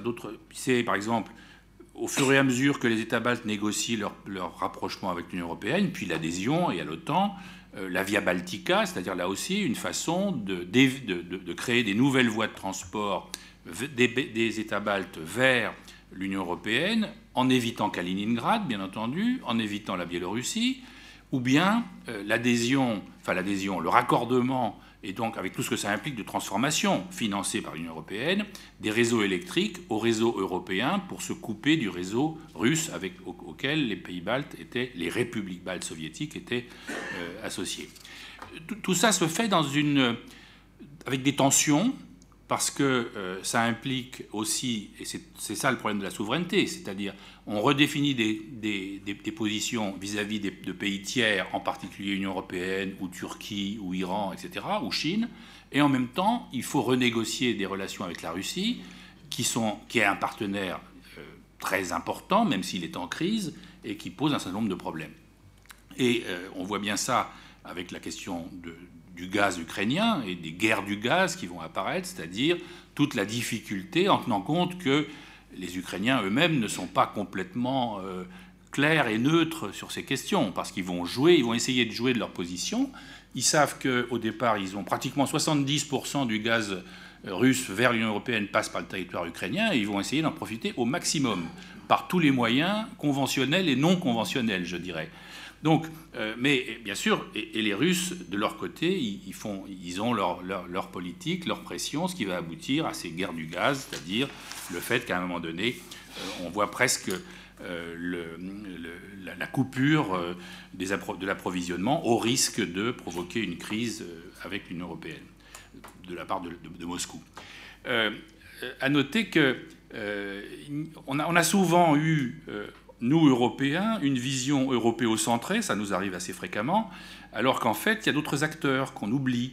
Et les Russes aussi, d'une certaine façon, au début, dans les années 90, ils oublient qu'il y a d'autres acteurs possibles, et ils vont se rendre compte, un peu à leur dépens, de la capacité de réaction des Chinois, de la Chine en particulier, qui va intervenir en Asie centrale euh, avec la création de de plusieurs tubes, et, ça, se diversifie, mais dès 2005, vous avez les premiers gazoducs, les premiers oléoducs construits, euh, financés par les Chinois, euh, Turkménistan, Ouzbékistan, Kazakhstan, qui rompent le monopole russe. Alors, les Russes craignaient que le, monopole euh, sur l'exportation des richesses en hydrocarbures de l'Asie centrale soit rompu par euh, une alliance Union européenne, États-Unis, etc. Et c'est pas ça qui s'est passé. Parce qu'en fait, les Européens aussi n'y ont pas pensé vraiment ou pas cru, ou en tout cas il y a un problème de chronologie avec le jeu assez compliqué de l'Azerbaïdjan au milieu, euh, qui fait que tous les projets européens de récupération de gaz turkmène ou de pétrole kazakh vont échouer, alors que effectivement les Chinois vont récupérer une partie de la donne, offrant aux pays d'Asie centrale une possibilité de gagner en souveraineté et de gagner surtout en, liberté de choix pour sortir du monopole russe. Alors, euh, de leur côté, les Russes, bien sûr, vont être euh, extrêmement euh, actifs. je dirais qu'il y a sur le papier des projections qui vont être définies, envisagées dès la période des années 90 sous Helsinki, Sauf que sous Helsinki, on est dans une telle période de crise économique, crise politique, tensions diverses, etc., euh, incapacité financière aussi, qui fait que euh, certains projets qui ont été effectivement définis dès cette période helsinkienne ne sont pas en fait euh, mis en œuvre. Et c'est l'arrivée de Poutine qui va changer la donne, Poutine profitant aussi d'une conjoncture, conjoncture économique très favorable avec la montée des prix des hydrocarbures et le fait qu'il se trouve à ce moment-là avec à sa disposition un certain nombre de possibilités d'investissement. Euh, et euh, ce qui est assez intéressant de, voir, euh, c'est l'importance finalement. J'ai lu récemment, il y avait un, article d'INOZMCF disant Poutine n'a rien fait. aucune infrastructure nouvelle, etc. Je, pense que c'est une, une, erreur, vraiment. Euh, alors bien sûr, les réseaux russes, on sait, c'est une des plaies du développement russe depuis, des siècles. Euh, et, Poutine, de ce point de vue-là, hérite d'une situation qui est, je dirais, encore plus dégradée parce que aux, faiblesses euh, impériales et soviétiques de réseau s'ajoute la dégradation qui a été celle de la période Gorbatchev-Helsinki dans la mesure où il y a eu extrêmement peu d'investissements, il n'y avait pas de capacité de rénovation, de modernisation des réseaux. Donc il, hérite d'une situation qui est effectivement euh, assez préoccupante. Et les réactions, elles vont, être extrêmement actives sur, euh, sur l'ensemble de la périphérie. Euh, il y a aussi, il y a, on, le voit sur les, ça, c'est les, les, chemins de fer. Non, ça c'est, la deuxième carte. il, y a, il, y a, beaucoup de projets intérieurs à la Russie. C'est-à-dire qu'on ne s'en rend pas forcément compte, mais euh, euh, parce qu'il y, y, a beaucoup d'investissements qui sont faits pour résoudre des, des points noirs euh, à l'intérieur de la Russie, sur, des, sur des, des, choses qui sont à la fois locales, mais qui en fait impliquent vraiment des axes fondamentaux à l'intérieur du territoire russe. Mais clairement, l'essentiel des efforts se porte sur ce que Anne, Anne tout à l'heure disait, l'autonomisation de la Russie vis-à-vis euh, des, des, anciens, des, anciens partenaires soviétiques. Et, euh, et, ça, cet effort, il va se faire dans, disons, sur les quatre façades maritimes. Euh, c'est intéressant de constater à quel point la Russie redevient une puissance maritime importante. Ça porte sur les ports, c'est les politiques portuaires et les accès à ces ports. Et c'est aussi, et les façades maritimes par conséquent, c'est aussi une politique qui est beaucoup plus lente à, mettre en œuvre parce que ça implique tout à fait d'autres choses. C'est de, reconstitution, de capacité de, construction de, navires, en particulier des navires brise-glace sur l'Arctique, euh, dont, la Russie a besoin, alors que pendant de longues années, elle a acheté tous les navires à l'extérieur. Alors, il y a une double politique, et, souvent les choses sont en écho euh, sur la Baltique et sur la mer Noire. En écho parce que l'idée, c'est clair, c'est éviter des transits par les États baltes, par l'Ukraine, y compris par la Biélorussie, qui est pourtant un allié essentiel, mais Biélorussie, ça signifie passer ensuite par la Pologne. Donc les, Russes, au fond, euh, mettent en place une politique visant à diminuer au maximum le transit par tous ces pays, et l'Ukraine y compris, bien entendu, euh, par la construction de nouvelles capacités portuaires euh, et de nouveaux tubes sous-marins, à la fois sous la Baltique, Nord Stream 1, Nord Stream 2, et sous la mer Noire, avec là, je ne vais pas rentrer dans les détails, on, connaît l'histoire, enfin c'est euh, Blue Stream, South, Stream qui va être arrêté, Turkish Stream qui maintenant est, inauguré, donc, euh, et qui clairement vise deux choses, c'est-à-dire vise à la fois à pouvoir assurer les exportations en direct euh, vers l'Union européenne, puisque c'est ça le, principal client, diminuer les transits, et en même temps, là, il y a quelque chose qui est une sorte de réponse. Alors, dans la presse russe, on trouve assez facilement des articles disant on va punir les États baltes parce qu'ils ont adhéré à l'Union européenne et à l'OTAN. Euh, on va punir l'Ukraine qui, euh, qui, elle aussi, euh, veut adhérer à l'OTAN et avec évidemment toute la complexité des problèmes Crimée, Donbass, oriental, etc.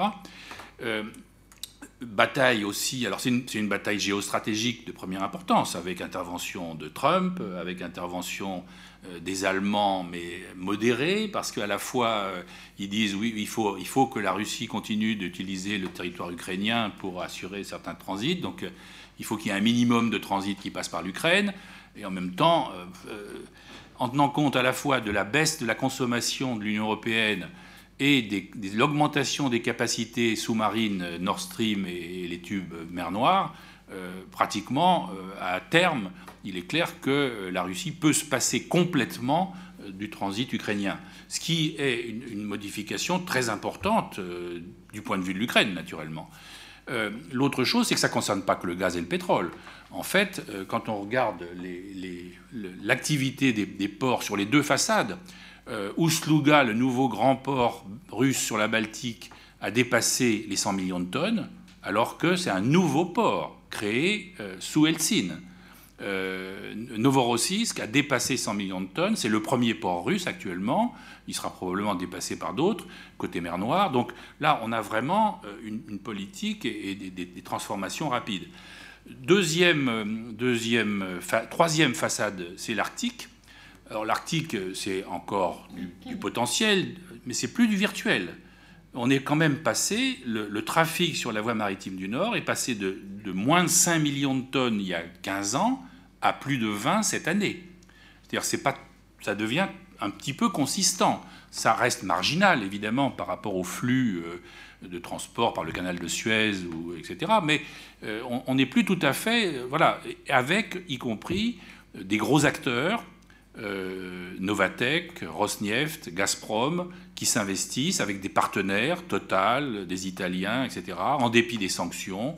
il y a tout un jeu, et avec le, les, nouveaux champs gaziers de, Yamal, euh, les nouveaux complexes de Novatec, euh, Sabeta, etc., euh, gaz liquéfié, qui permettent à la Russie d'envoyer des tankers, des nouveaux tankers des deux côtés, c'est-à-dire aussi bien vers des clients zone atlantique, disons, au sens large, ou vers des clients zone pacifique, Asie du Sud-Est, etc. et enfin, la façade pacifique, là aussi, il y a eu un énorme retard des Russes, euh, et en même temps une politique qui ne date pas d'Helsinki, qui date de Gorbatchev, discours de Vladivostok, réouverture des négociations avec les Chinois, etc. Et on se rend compte là aussi, au un démarrage très lent, pendant longtemps, quand j'avais des étudiants qui disaient voilà, les ports, les ports russes sur la façade pacifique, c'est formidable, etc. Vastochny, euh, Vladivostok. Et je leur disais, vous avez regardé les tonnages des ports coréens, sud-coréens, euh, chinois? On, avait les, maximums des ports russes, c'était 15, 20, 30 millions de tonnes, et les ports asiatiques les plus importants, c'était 500, 800 millions de tonnes. Donc on n'était pas dans la même catégorie. Là maintenant, Vastochny, c'est plus de 100 millions de tonnes. Donc là aussi, euh, le retard est lent à rattraper, mais il, est rattrapé avec des nouveaux investissements, des nouveaux tubes, des nouveaux terminaux. Et là aussi, ça ne concerne pas que le gaz, mais ça concerne aussi d'autres matières premières. Euh, et, du coup, voilà, on a, vraiment un redéploiement très important euh, qui, donne effectivement plus d'autonomie à la Russie, qui montre des capacités d'investissement. Alors, et euh, en conclusion, je crois qu'on peut, peut, je pourrais conclure en disant, euh, on a évidemment les, nouvelles routes euh, maritimes, enfin les, nouvelles routes chinoises, tout le, tout le, qui, qui, ont encore une autre capacité, etc. Les Russes, évidemment, ne se font pas d'illusions, mais ils, ils, espèrent prendre une petite partie de ça pour contribuer à leur propre développement. Euh, et, au fond, c'est un peu ça qui est en train de se passer, y compris sur la voie maritime du Nord, avec une intervention de plus en plus euh, présente de, la Chine dans, plusieurs projets. Donc on, a cette situation euh, où à la fois il y a une autonomisation et une souverainisation des différents États qui est réelle, avec des acteurs tiers. La Russie n'a pas réussi à, conserver son monopole, et en même temps, par, les, mutations euh, de sa propre politique et de ses investissements nouveaux sur ses façades maritimes, elle se donne les moyens de, peser sur les choix de ses voisins, y compris, et on peut s'attendre en tout cas euh, à ce que ce, poids et cette réorientation des, choix russes pèsent réellement sur l'économie, en particulier de l'Ukraine euh, et des États baltes, euh, quand même, si effectivement euh, les Russes cessent d'utiliser le transit des ports, ils ne peuvent pas le faire complètement, mais euh, cessent en grande partie d'utiliser le, transit par les ports baltes, c'est un système multiséculaire qui est modifié. C'est la Hanse. les, ports baltes se sont toujours développés à partir de, l'interland russe, et là, tout d'un coup, on, a un changement vraiment très, très fondamental. Merci. Merci infiniment Jean, Jean, Radvani pour cet exposé qui fait écho à ce que Anne disait dans ses propos introductifs sur la, perte de, monopole de, la Russie sur, euh, sur son espace et aussi pour ses réflexions extrêmement stimulantes sur, le lien entre, entre souveraineté et, maîtrise du territoire, que ce territoire soit au-dessus, en dessous de, la terre. Je trouvais cela euh, très intéressant aussi avec les limites qu'impose euh, la, situation euh, géographique à l'ensemble finalement des États, concernés. Sans plus tarder, je passe la parole à notre cinquième et dernière intervenante, Cécile Lefebvre, sur la question migratoire. Ben, merci beaucoup, merci de me permettre de participer à cette, à cette présentation euh, du rapport. Alors, euh, moi, j'étais chargée donc de, de, poser un petit texte sur les migrations dans l'espace eurasien. Et euh, bah, pour, le, dire rapidement, peut-être qu'il y a trois idées qui, structurent ce papier. Hein. C'est que ces migrations, euh, ça ne sera pas une surprise, elles restent très très fortement euh, déterminées et polarisées par la situation euh, de la Russie, par, les politiques migratoires de la Russie, par les besoins de migration de la Russie.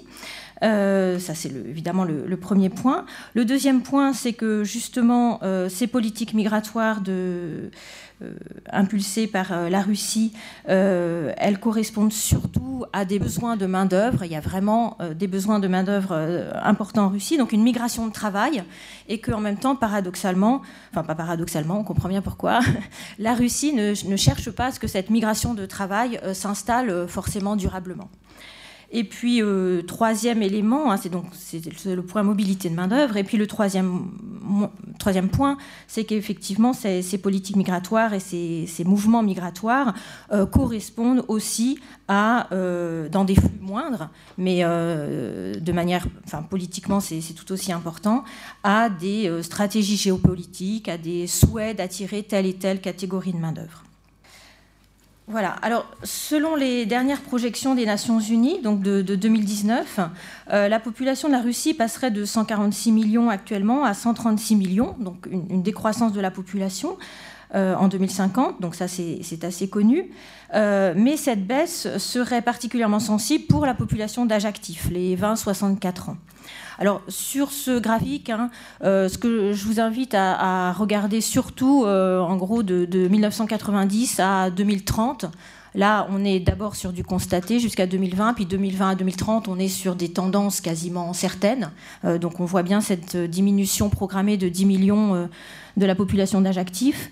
Ensuite, de 2030 à 2050, on est sur des, fortes probabilités. Au-delà, on est vraiment dans la projection, fiction, voilà.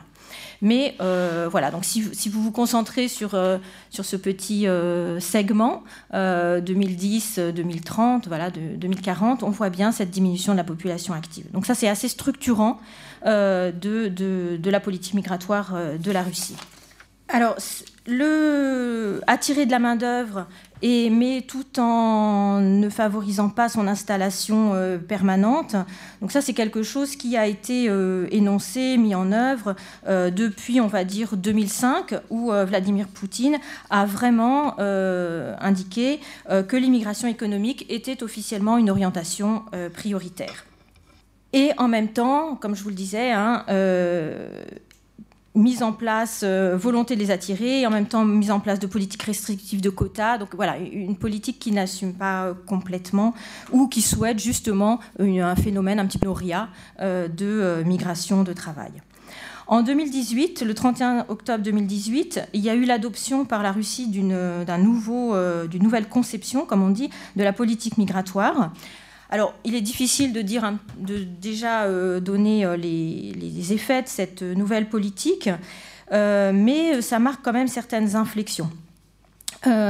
cette nouvelle politique bon, réaffirme le besoin d'une migration de, de main-d'œuvre, mais surtout insiste sur la nécessité d'attirer à long terme des migrants de trois grandes catégories. Alors, euh, cette politique réaffirme euh, la politique d'attraction de ce qu'on appelle les compatriotes, sur lequel euh, Anne de Tinguy a, plusieurs fois écrit. voilà, donc une réaffirmation de, cette attraction des compatriotes. Donc, les compatriotes, une définition floue, hein, des personnes de tradition russe, maîtrisant le russe, et leurs descendants vivant à l'extérieur de la Russie et qui auraient envie, qui voudraient se réétablir en Russie. Voilà, donc il y a toute une série de mesures euh, en leur euh, faveur. Euh, deuxième grande catégorie que cette politique cherche à attirer, bah, essayer d'attirer des personnes qui s'établiraient dans des zones peu densément peuplées, donc en particulier l'Extrême-Orient. Donc ça, ce n'est pas nouveau non plus, mais il y a à nouveau une, réaffirmation. Et puis essayer d'attirer des étudiants en leur mettant de, éventuellement de s'installer même ensuite après leurs études, et des spécialistes très qualifiés. Voilà, donc c'est un peu ce, point. Alors, je vous disais, l'attention portée aux compatriotes, elle n'est pas nouvelle. Euh, on, estime, euh, on estime actuellement leur nombre à 745 000 et une grosse moitié d'entre eux euh, viennent d'Ukraine, notamment suite à l'annexion de la Crimée et euh, seulement un tiers s'installe dans les régions considérées comme prioritaires, parce qu'il y, a une sorte de, politique d'attraction, mais de, sur-bonus pour s'installer en Sibérie, en Extrême-Orient. Et encore, même quand ils s'installent en Sibérie, en Extrême-Orient, très souvent, on voit ensuite des migrations internes vers euh, la partie européenne de la Russie. Voilà, l'accent mis sur les étudiants est, plus nouveau. Euh, donc la Russie prévoit, accueille à actuellement environ 260 000 étudiants étrangers, euh, ce qui est déjà en très forte croissance euh, par rapport aux années 2000, et elle prévoit d'en accueillir au moins 500 000. Euh, alors, pour l'instant, la plupart viennent des pays de l'ex-URSS, en particulier du Kazakhstan et d'Ouzbékistan. Et finalement, on retrouve chez les étudiants ce qu'on retrouve aussi dans les migrations de, travail, hein, ce lien très très fort avec le Kazakhstan et l'Ouzbékistan en termes de migration. Mais du coup, la Russie cherche à attirer des, mobilités étudiantes qui viendraient d'autres espaces, notamment de Chine, d'Inde et de manière plus générale de, de, voilà. Et dernière catégorie de migration donc euh, encouragée, c'est celle des spécialistes très qualifiés. Voilà, j'entrerai pas euh, là parce qu'en fait ils sont euh, pour l'instant, hein, c'est quand même plus de, la, du discours hein, que de la réalité, puisqu'on considère qu'ils sont actuellement 45 000. Voilà, ce qui n'est rien, voilà, ce qui est un petit peu, il ne faudrait pas que, l'arbre cache la forêt, ce qui n'est rien par rapport à, aux, 3,6 millions, 4 millions de populations étrangères d'âge actif avec un statut légal, parce que tout ça, évidemment, avec le bémol, ce sont les statistiques officielles. Donc évidemment, il y a de, la migration illégale, il y a des problèmes de fiabilité des données. Voilà, donc 3,6 millions à 4 millions de personnes avec un statut légal, euh, dont euh, une moitié euh, vient de l'Union économique eurasienne, donc, pour lesquelles la migration est facilitée, donc Arménie, Biélorussie, Kazakhstan, Kyrgyzstan, et ou bien sont des compatriotes. Voilà. Voilà, si, on veut revenir cette fois-ci, étudier un petit peu les flux, donc ça c'est un petit peu le discours récent, la réaffirmation récente d'un type de politique migratoire. Euh, quand on regarde ce que ça donne euh, dans les faits, en, moyenne période, le solde migratoire effectivement de la Russie a toujours, régulièrement été positif, hein, même s'il a connu donc des variations. Donc le solde migratoire, c'est celui qui est en bleu. actuellement, euh, je vais peut-être le mettre euh, voilà, comme ça. Actuellement, le, solde migratoire est euh, d'environ 125 000 entrées, enfin donc un excédent de, 125 000 entrées sur les sorties. Alors là, ce que vous voyez peut-être, c'est une confirmation à travers ce graphique de l'importance à nouveau hein, des pays de, la CEI dans les totaux globaux de migration. Hein, 80-90%. Euh, voilà, l'immigration comme l'émigration euh, sont euh, des pays de la CEI. Et l'autre chose qu'on voit très nettement depuis 2011, vous voyez, c'est une, très forte augmentation à la fois des entrées et des sorties. Alors, on va voir, il y, a, plusieurs explications, mais il y a déjà une explication un peu méthodologique et donc il faut euh, interpréter avec prudence les données d'émigration, c'est que depuis 2011, euh, quand un migrant a un permis temporaire, eh bien, à l'expiration de ce permis temporaire, il est automatiquement considéré comme étant reparti. Donc évidemment, ça gonfle les statistiques d'émigration. Ceci dit, c'est vrai qu'il y a aussi des forts mouvements euh, d'entrée-sortie, euh, notamment avec euh, les pays d'Asie centrale et du Caucase. Donc ça correspond aussi à une réalité de personnes qui, dans l'année, entrent et sortent de, pays de la CEI. Voilà. Alors, si on, peut aller un tout petit peu plus dans le détail, quand on regarde les quatre premiers pays contributeurs au flux entrant, hein, on trouve bien évidemment l'Ukraine, euh, depuis le, conflit. Et puis, euh, de manière un peu attendue, hein, le, Kazakhstan, Tadjikistan, Ouzbékistan. Quand on regarde les flux euh, sortants, on retrouve aussi l'Ukraine, parce que là aussi il y a eu des retours d'Ukrainiens vers les territoires ukrainiens. Et puis euh, là apparaît ce qui est euh, assez notable petit pays, euh, l'Arménie, hein, comme quatrième pays contributeur au flux sortant. alors c'est voilà, c'est difficile de complètement expliquer. C'est sûr que depuis, on le voit peut-être, c'est un petit peu antérieur, mais depuis la révolution arménienne et l'arrivée de Pachinian, il y a aussi des, personnes qui faisaient la migration euh, Arménie-Russie euh, traditionnellement chaque année et puis qui finalement décident d'essayer à nouveau euh, de trouver leur place en Arménie. Voilà, alors hors, hors Ukraine, on l'a vu, hein, les migrations au sein de l'espace eurasien sont, donc nettement polarisées par les flux entre la Russie et les pays d'Asie centrale. évidemment, il y a une autre dimension là qui n'apparaît pas quantitativement dans les flux, mais qui géopolitiquement donc est très importante. Et puis ça rejoint ce que, vient de, dire Jean Radvani, c'est avec euh, la Chine. Euh, alors, avec ce, projet des routes de la soie. La Russie était d'abord montrée méfiante envers ce projet des routes de la soie, hein, qui était considéré comme concurrent de l'Union économique eurasienne. Et puis, après l'établissement des sanctions occidentales après la crise ukrainienne, elle a décidé de le soutenir, y compris en Asie centrale.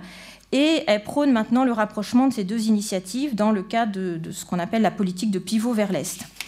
Alors, ce sont des flux encore très, faibles. Et puis, les routes de la soie, c'est avant tout un projet euh, euh, de, de tubes et d'implantation économique. Mais justement, avec, ces, avec ce développement économique, on voit l'installation euh, d'un certain nombre de, de, Chinois qualifiés autour de nouvelles entreprises installées au Kazakhstan, par exemple. On voit aussi donc se développer une migration chinoise étudiante et puis en lien avec l'établissement d'instituts Confucius, euh, notamment en Kazakhstan, mais voilà, dans les pays d'Asie centrale. Et puis, de manière euh, encore plus forte, hein, euh, il y a évidemment toute cette migration des Chinois, enfin, à la frontière chinoise entre l'extrême orient russe et puis la frontière du nord de la Chine. Donc ça, c'est depuis les années 90. Hein. Et puis, on pense qu'il y a beaucoup de migration d'installation de fait, hein, qui, est peu, qui est peu, mal ou enregistré. Donc, je vous donne un exemple. Actuellement, on considère qu'il y a un flux euh, de l'ordre de 7000 Chinois en 2018 euh, qui seraient arrivés en Russie et qui souhaiteraient s'y installer en stock, et encore officiellement, on considère qu'il y a plus de 500 000 Chinois installés en Extrême-Orient. Donc voilà, des données qui, on est en flux, on est en stock, mais en, tout cas, euh, voilà, la, présence chinoise est certainement plus importante en Extrême-Orient euh, russe que euh, les statistiques ne le montrent. Ceci dit, évidemment, en plus, vu de la Chine, 500 000 euh, personnes, c'est pas énorme. Donc on est très très loin euh, de, ce que certains journaux avaient appelé un peu le déferlement ou l'arrivée massive de Chinois en Russie. Mais euh, sur le plan voilà, géopolitique, l'élément démographique sera, sera, sera à regarder de aussi. Voilà, merci. Pardonnez-moi de ne pas avoir assisté à la fin de l'exposé, mais j'ai négocié un quart d'heure supplémentaire qui nous avec euh, la paritrice, ce qui nous laisse quand même 35 minutes pour, euh, la, pour la discussion et les questions. Enfin, il faut un tout petit peu moins. Je vous demanderai donc, euh, tout en remerciant encore une fois les cinq panélistes, de poser vos questions de la façon la plus concise et, incisive possible, de manière à ce que cet échange puisse profiter véritablement à tous dans le laps de temps qui nous reste il y a ici un micro que je vous demanderai de vous faire passer les uns les autres.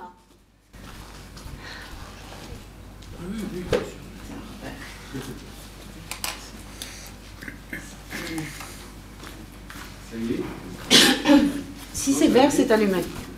Euh, j'ai une question, euh, une question très, brève en fait pour euh, M. Rajani et une question peut-être un peu plus longue pour euh, Lionel Maître.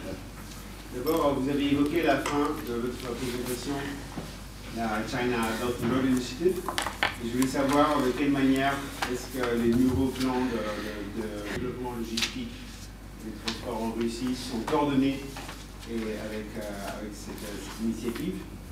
Après, pour, euh, pour Emmanuel, j'ai une question. Euh, il y a une certaine, il y a, il y a des parallèles entre la fin de la détente, la, la, la, la SALT 2, euh, et, la situation actuelle, où, parce que la fin pendant la guerre froide, on a vu que la détente était terminée quand, l'URSS a envahi l'Union soviétique. Et maintenant, c'est l'invasion de la Crimée qui a été prise comme un moment déterminant pour dire euh, c'est une, nouvelle politique.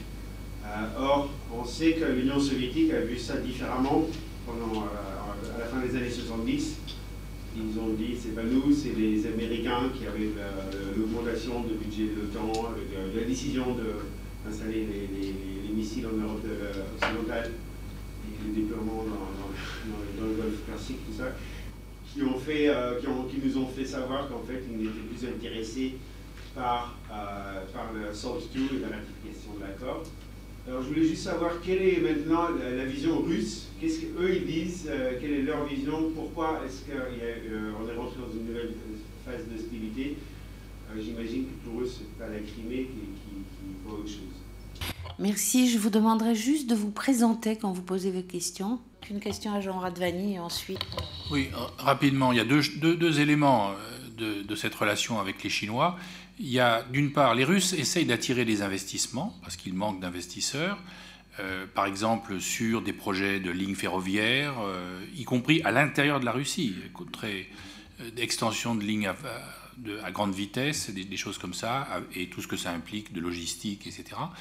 et ils ont attiré aussi les Chinois à Sabeta, c'est-à-dire dans les, projets de, gaz liquéfié de, Yamal, pour une autre raison, à la fois parce qu'ils avaient besoin d'investisseurs, mais aussi parce que les investisseurs chinois acceptaient de, participer euh, contre les sanctions américaines, ce qui a permis euh, aux Russes de, maintenir le projet avec sa chronologie. Et donc, du coup, euh, ils ont cédé à des compagnies chinoises une partie des, actifs de, ces projets. L'autre aspect, c'est la participation chinoise. Alors, c'est la façon dont les Russes peuvent capter une partie de ces routes de la soie. par exemple, il y a toute une série on a annoncé que à cause des, de, coronavirus, il y a un train maintenant par semaine, ou je ne sais plus, je ne me souviens pas du détail, qui partent de Chine et qui vont vers l'Union européenne et qui arrivent dans des, dans des villes diverses européennes. Là, en l'occurrence, c'était en Italie, donc il, a été bloqué jusqu'au mois d'avril, ou je sais pas. Euh, mais donc, euh, ça, c'est, et une partie de ces, de ces trains passe par le réseau russe, puisqu'il rentre d'Urumqi, il rentre au Kazakhstan, et il passe ensuite sur une certaine partie du territoire russe. Et les Russes essayent de, capter en partie ça. Et pareil pour la voie maritime du Nord. Il y a une participation qui, augmente de, navires chinois sur la voie maritime du Nord, avec là aussi des négociations difficiles parce que les Russes veulent garder le contrôle de la voie euh, et les Chinois d'un côté, les Américains de l'autre, ou d'autres, les Canadiens, disent le passage du Nord-Est doit être un passage libre. Bon, voilà. Merci beaucoup pour votre question.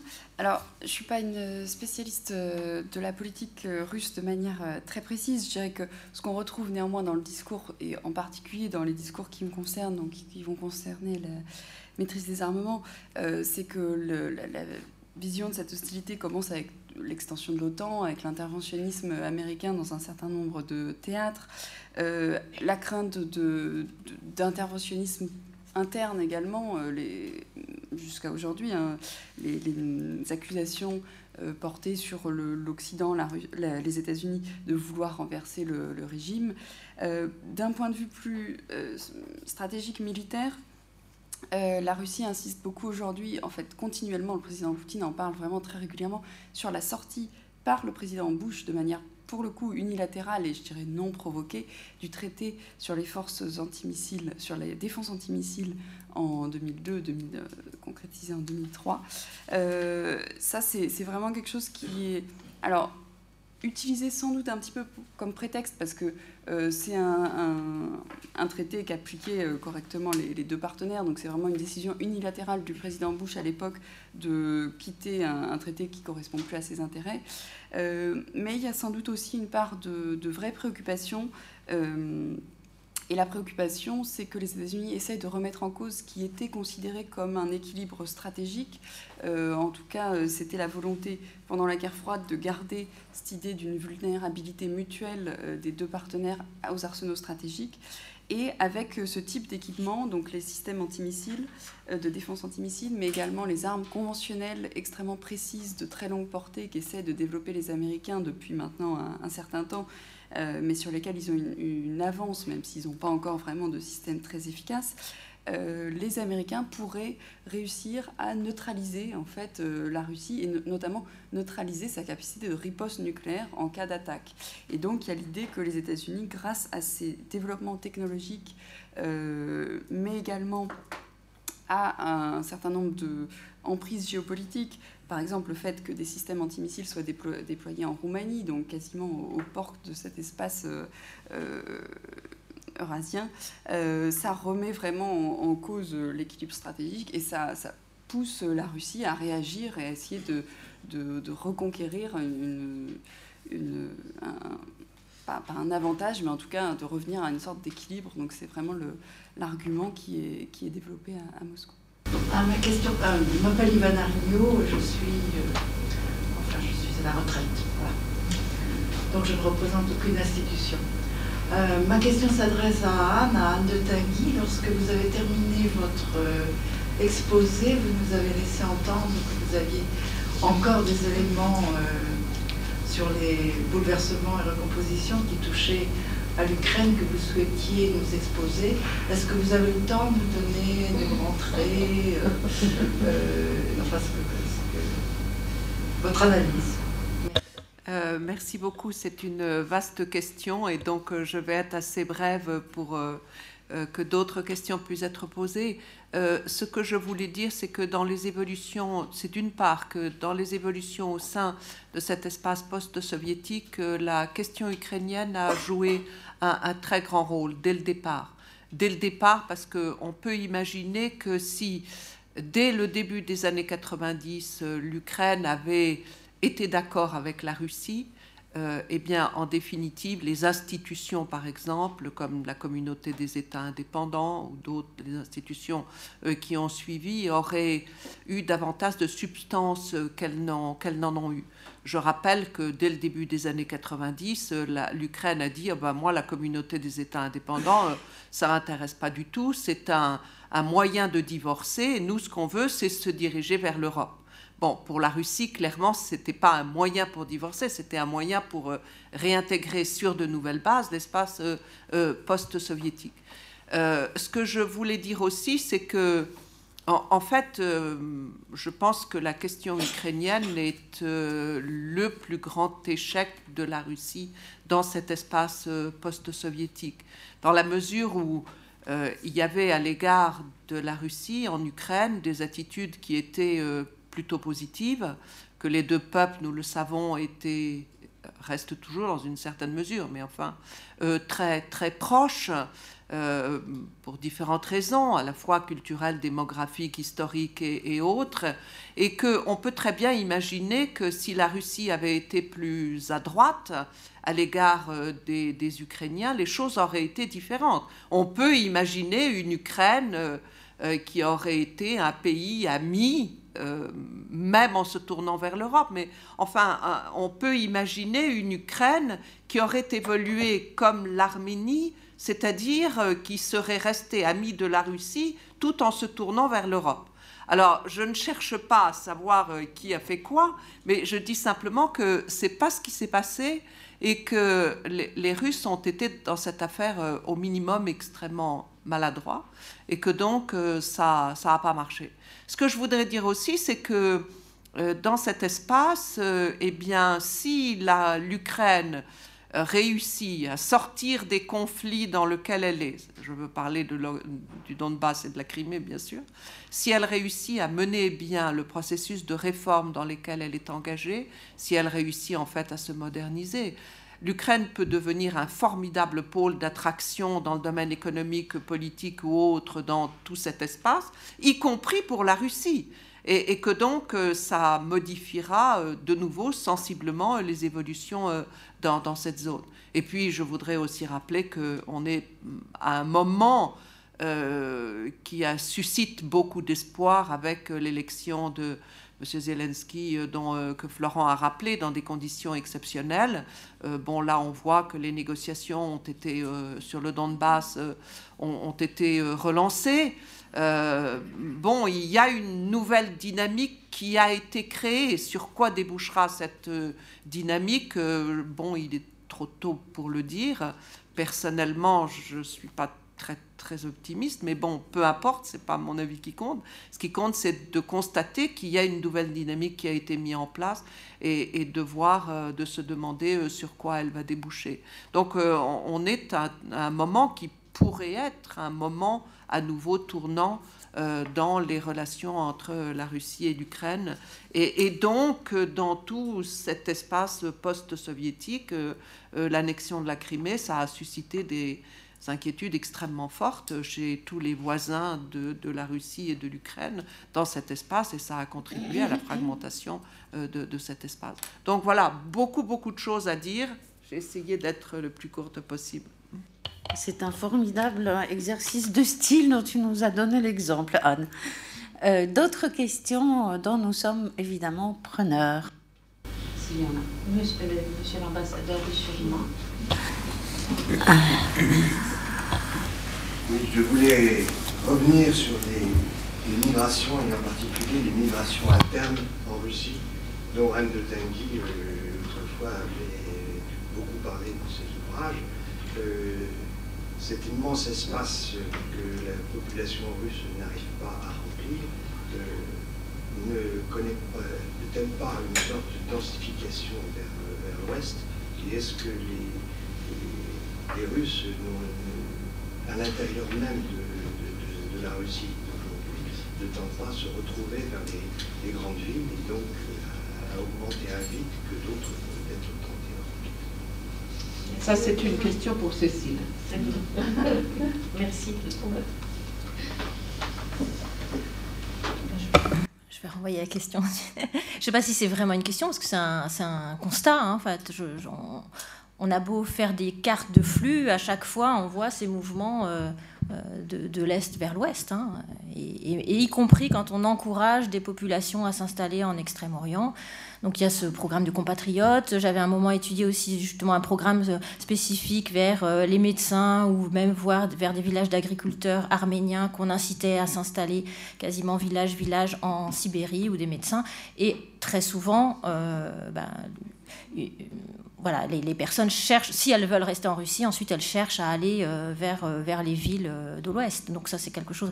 Il y a une thèse qui a été soutenue il y a un peu plus d'un an maintenant aussi de Frédéric Paulsen avec Alain Blum, qui s'est vraiment concentré sur toutes les sources existantes. Il a monté aussi une enquête sur les migrations internes au sein de, l'espace sibérien et Extrême-Orient. Et voilà, c'est vraiment son, son, constat. Euh, je sais pas si.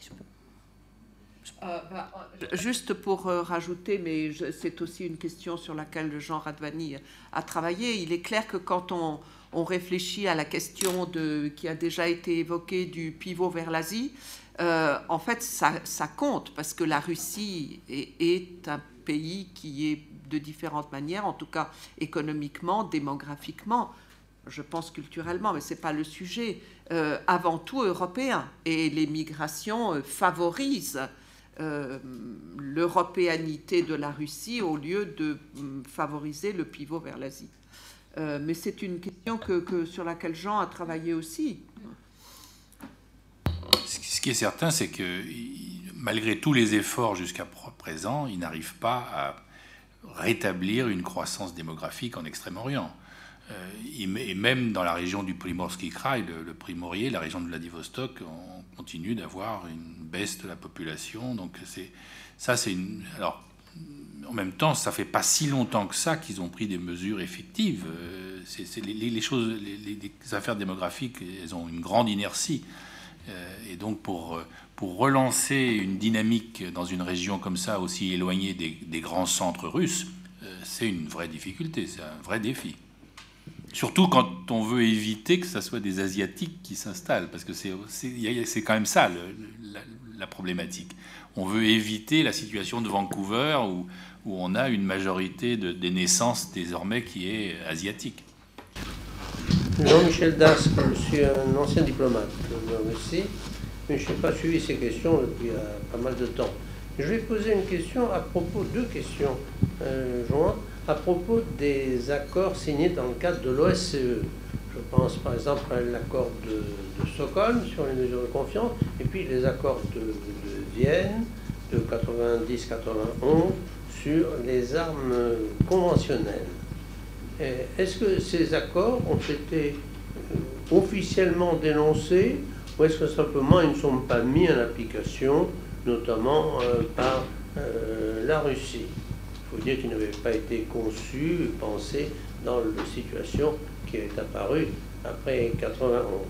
Et la deuxième question qui, est jointe, est-ce que la Russie envisage réellement de relancer, de construire une architecture de sécurité en Europe ou en tout cas de reprendre cette, cette idée en se basant sur les accords existants et en les adaptant à la nouvelle situation géostratégique.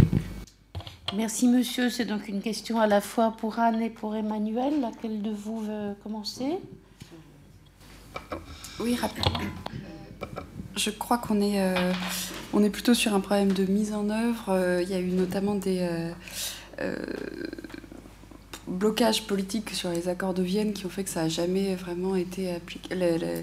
La, mise à jour a jamais été vraiment appliquée. Il n'y a pas une grosse pression, je crois, pour que ce soit. Le...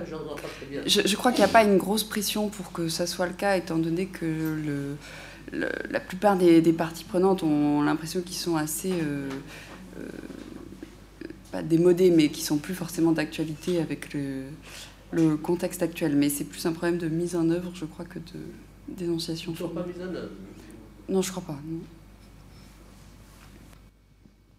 Alors, sur la question d'une nouvelle architecture de sécurité européenne, ça c'est un thème dont on parle depuis euh, les, années 90. Et dans les années 90, euh, la, Russie avait des projets qui étaient des projets qu'elle a préconisés, euh, qui étaient relativement concrets. C'est-à-dire que ce qu'elle a souhaité dans les années 90, c'est que il y ait une organisation de chapeau, une organisation de sécurité chapeau qui coiffe euh, notamment l'Alliance Atlantique et éventuellement d'autres organisations de sécurité.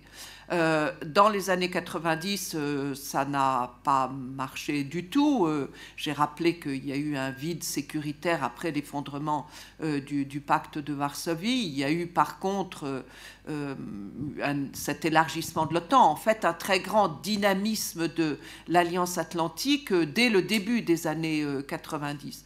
Euh, le problème aussi des années 90 euh, et des projets euh, qui avaient été évoqués à ce moment-là, c'est que finalement, l'OTAN a été la seule organisation qui s'est montrée efficace. L'OSCE n'aurait pas pu, dans l'état qui était le sien, c'est-à-dire, je fais euh, référence notamment à la prise de décision par consensus. Euh, dès les années 90, il y avait, je ne sais plus combien d'États, 57 États membres ou quelque chose comme ça, pour les mettre tous d'accord sur un projet de sécurité européenne, tout simplement, c'était impossible. Et donc, en fait, l'idée de la Russie d'avoir une OSCE qui serait un, chapeau pour toutes les autres organisations a été un, échec et je ne crois pas qu'il aurait pu en être autrement. L'Alliance Atlantique, bon, ça c'est un, vaste sujet. Euh, par la suite, euh, eh bien, comme vous le savez, euh, la Russie a été à l'origine de l'organisation du traité de sécurité collective qui a été créé en 2002-2003, qui a fait suite au pacte de sécurité collective qui avait été conclu en 1992 par la, Russie et plusieurs des membres de la communauté des États indépendants et qui est un projet qui a des réalisations tout à fait euh, concrètes, mais qui malgré tout reste un projet qui est limité à la fois en nombre de, membres, puisqu'il y a six membres, euh, enfin seulement, je ne sais pas si c'est seulement, mais il n'y a que six membres, il n'y a pas tous les anciennes républiques de l'Union soviétique, et, d'autre part, euh, c'est une organisation euh, qui a des réalisations à son actif, mais qui, par exemple, n'a jamais été à même d'être une force de proposition euh, pour réduire les conflits qu'on appelle les conflits gelés, et, a fortiori, enfin pas a fortiori, mais aussi ni non plus le Donbass. Donc pour le moment, L'affaire de la sécurité européenne est un. Le président Macron en a parlé aussi, mais enfin, on ne voit pas très très bien sur quoi ça pourrait déboucher euh, euh, concrètement.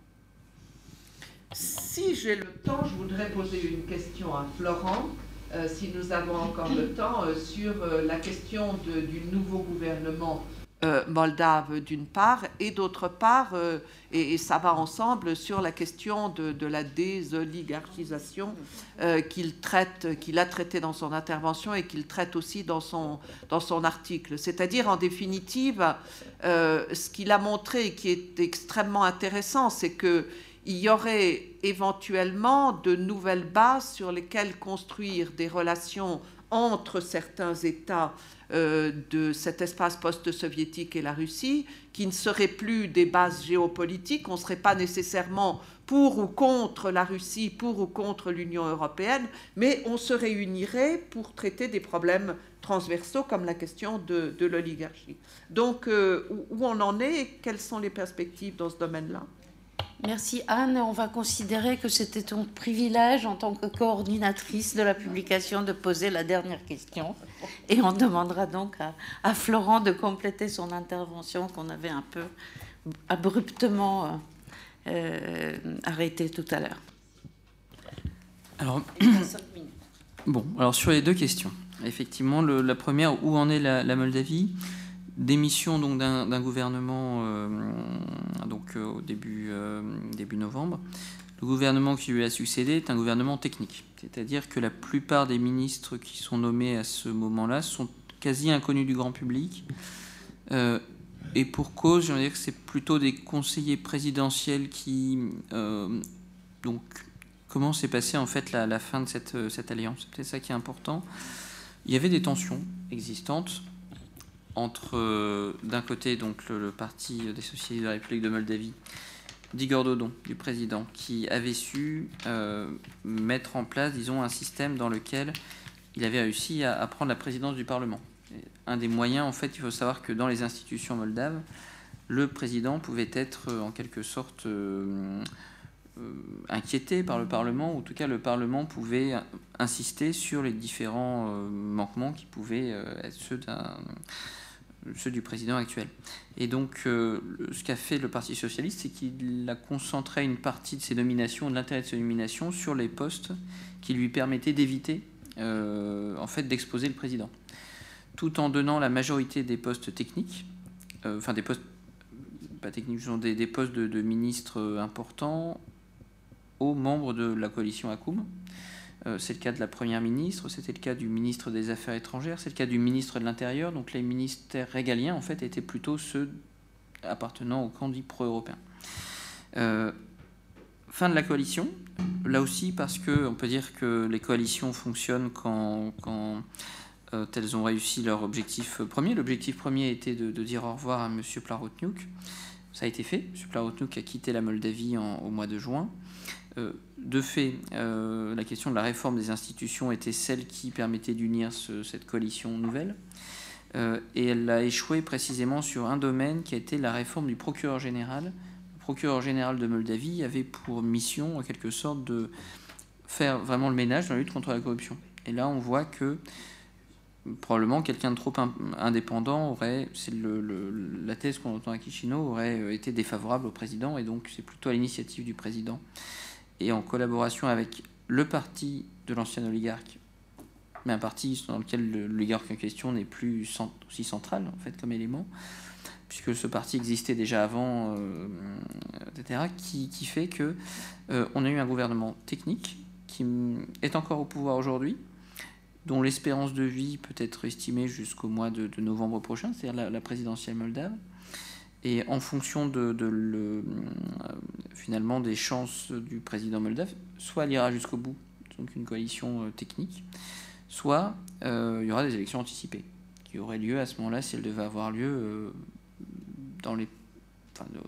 au printemps, voire pas plus tard en tout cas que, juillet. Donc on s'en éloigne un petit peu vu le contexte actuel. Ça c'est le premier élément sur le sur la, un petit peu voilà, cette expérience de 5-6 mois qui a, été, euh, qui a été donc, je vais faire le lien avec la deuxième question, une coalition pour la désoligarchisation. Qu'est-ce, que, qu'est-ce qui été sous-tendu? Il faut voir, donc, c'est qu'en 2019, nous avons eu dans les enfin pas dans les urnes, mais plutôt au Parlement, une alliance qui a déjà plus ou moins existé à partir de 2014 en Moldavie dans la rue. Il faut se souvenir que la Moldavie a eu un énorme scandale en mois de décembre 2014 avec la disparition de 12% du PIB. C'est comme si euh, en France on perdait comme ça 300 milliards dans la nature ou 350 milliards dans la nature, ça fait quand même un trou dans le budget.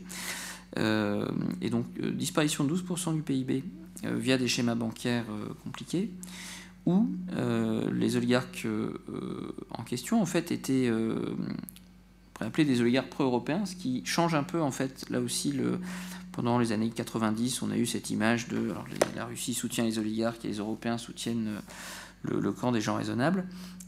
En, la matière, M. Plahotniuc a été reçu, associé à différentes affaires européennes. Donc c'est là en fait où il y a eu à la fois des pro-européens, pro-oligarques, en tout cas pro-Plahotniuc, des pro-européens anti-oligarques, et puis il y avait des pro-russes qui du coup n'étaient pas euh, alignés sur les intérêts euh, immédiats de, M. Plahotniuc. Donc c'est là en fait où ce dont on s'est aperçu, c'est que quelque chose qui était déjà sensible dans la rue à partir de 2015-2016, donc tout un tas de protestations devant le Parlement contre euh, l'oligarque en question, a donné quelque chose dans un second temps au Parlement. Mais il y a probablement, en fait, les forces sociales ont travaillé avant que les forces politiques ne s'emparent de cette problématique.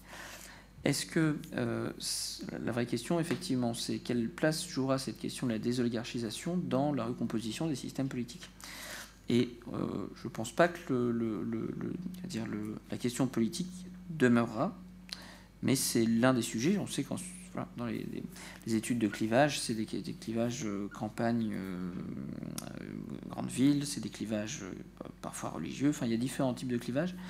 Je pense que ça va relativiser l'importance du clivage géopolitique et que, mais qu'ensuite voilà, ça traduit en fait une demande, de, une demande de respect de l'état de droit qui, pour le coup, voilà, existe en Europe centrale, existe en, en, Ukraine et probablement beaucoup plus largement que ça que c'est les deux choses qu'on peut dire voilà, sur les deux points. Merci beaucoup, merci au public, merci aux, intervenants, merci au public. Il ne me reste plus qu'à vous souhaiter euh, une bonne fin de journée et surtout vous inviter à lire le texte qui est disponible, téléchargeable ou bien, euh, ou bien vous pouvez le lire sur vos tablettes ou vos, vos téléphones gratuitement sur le site du série. Merci.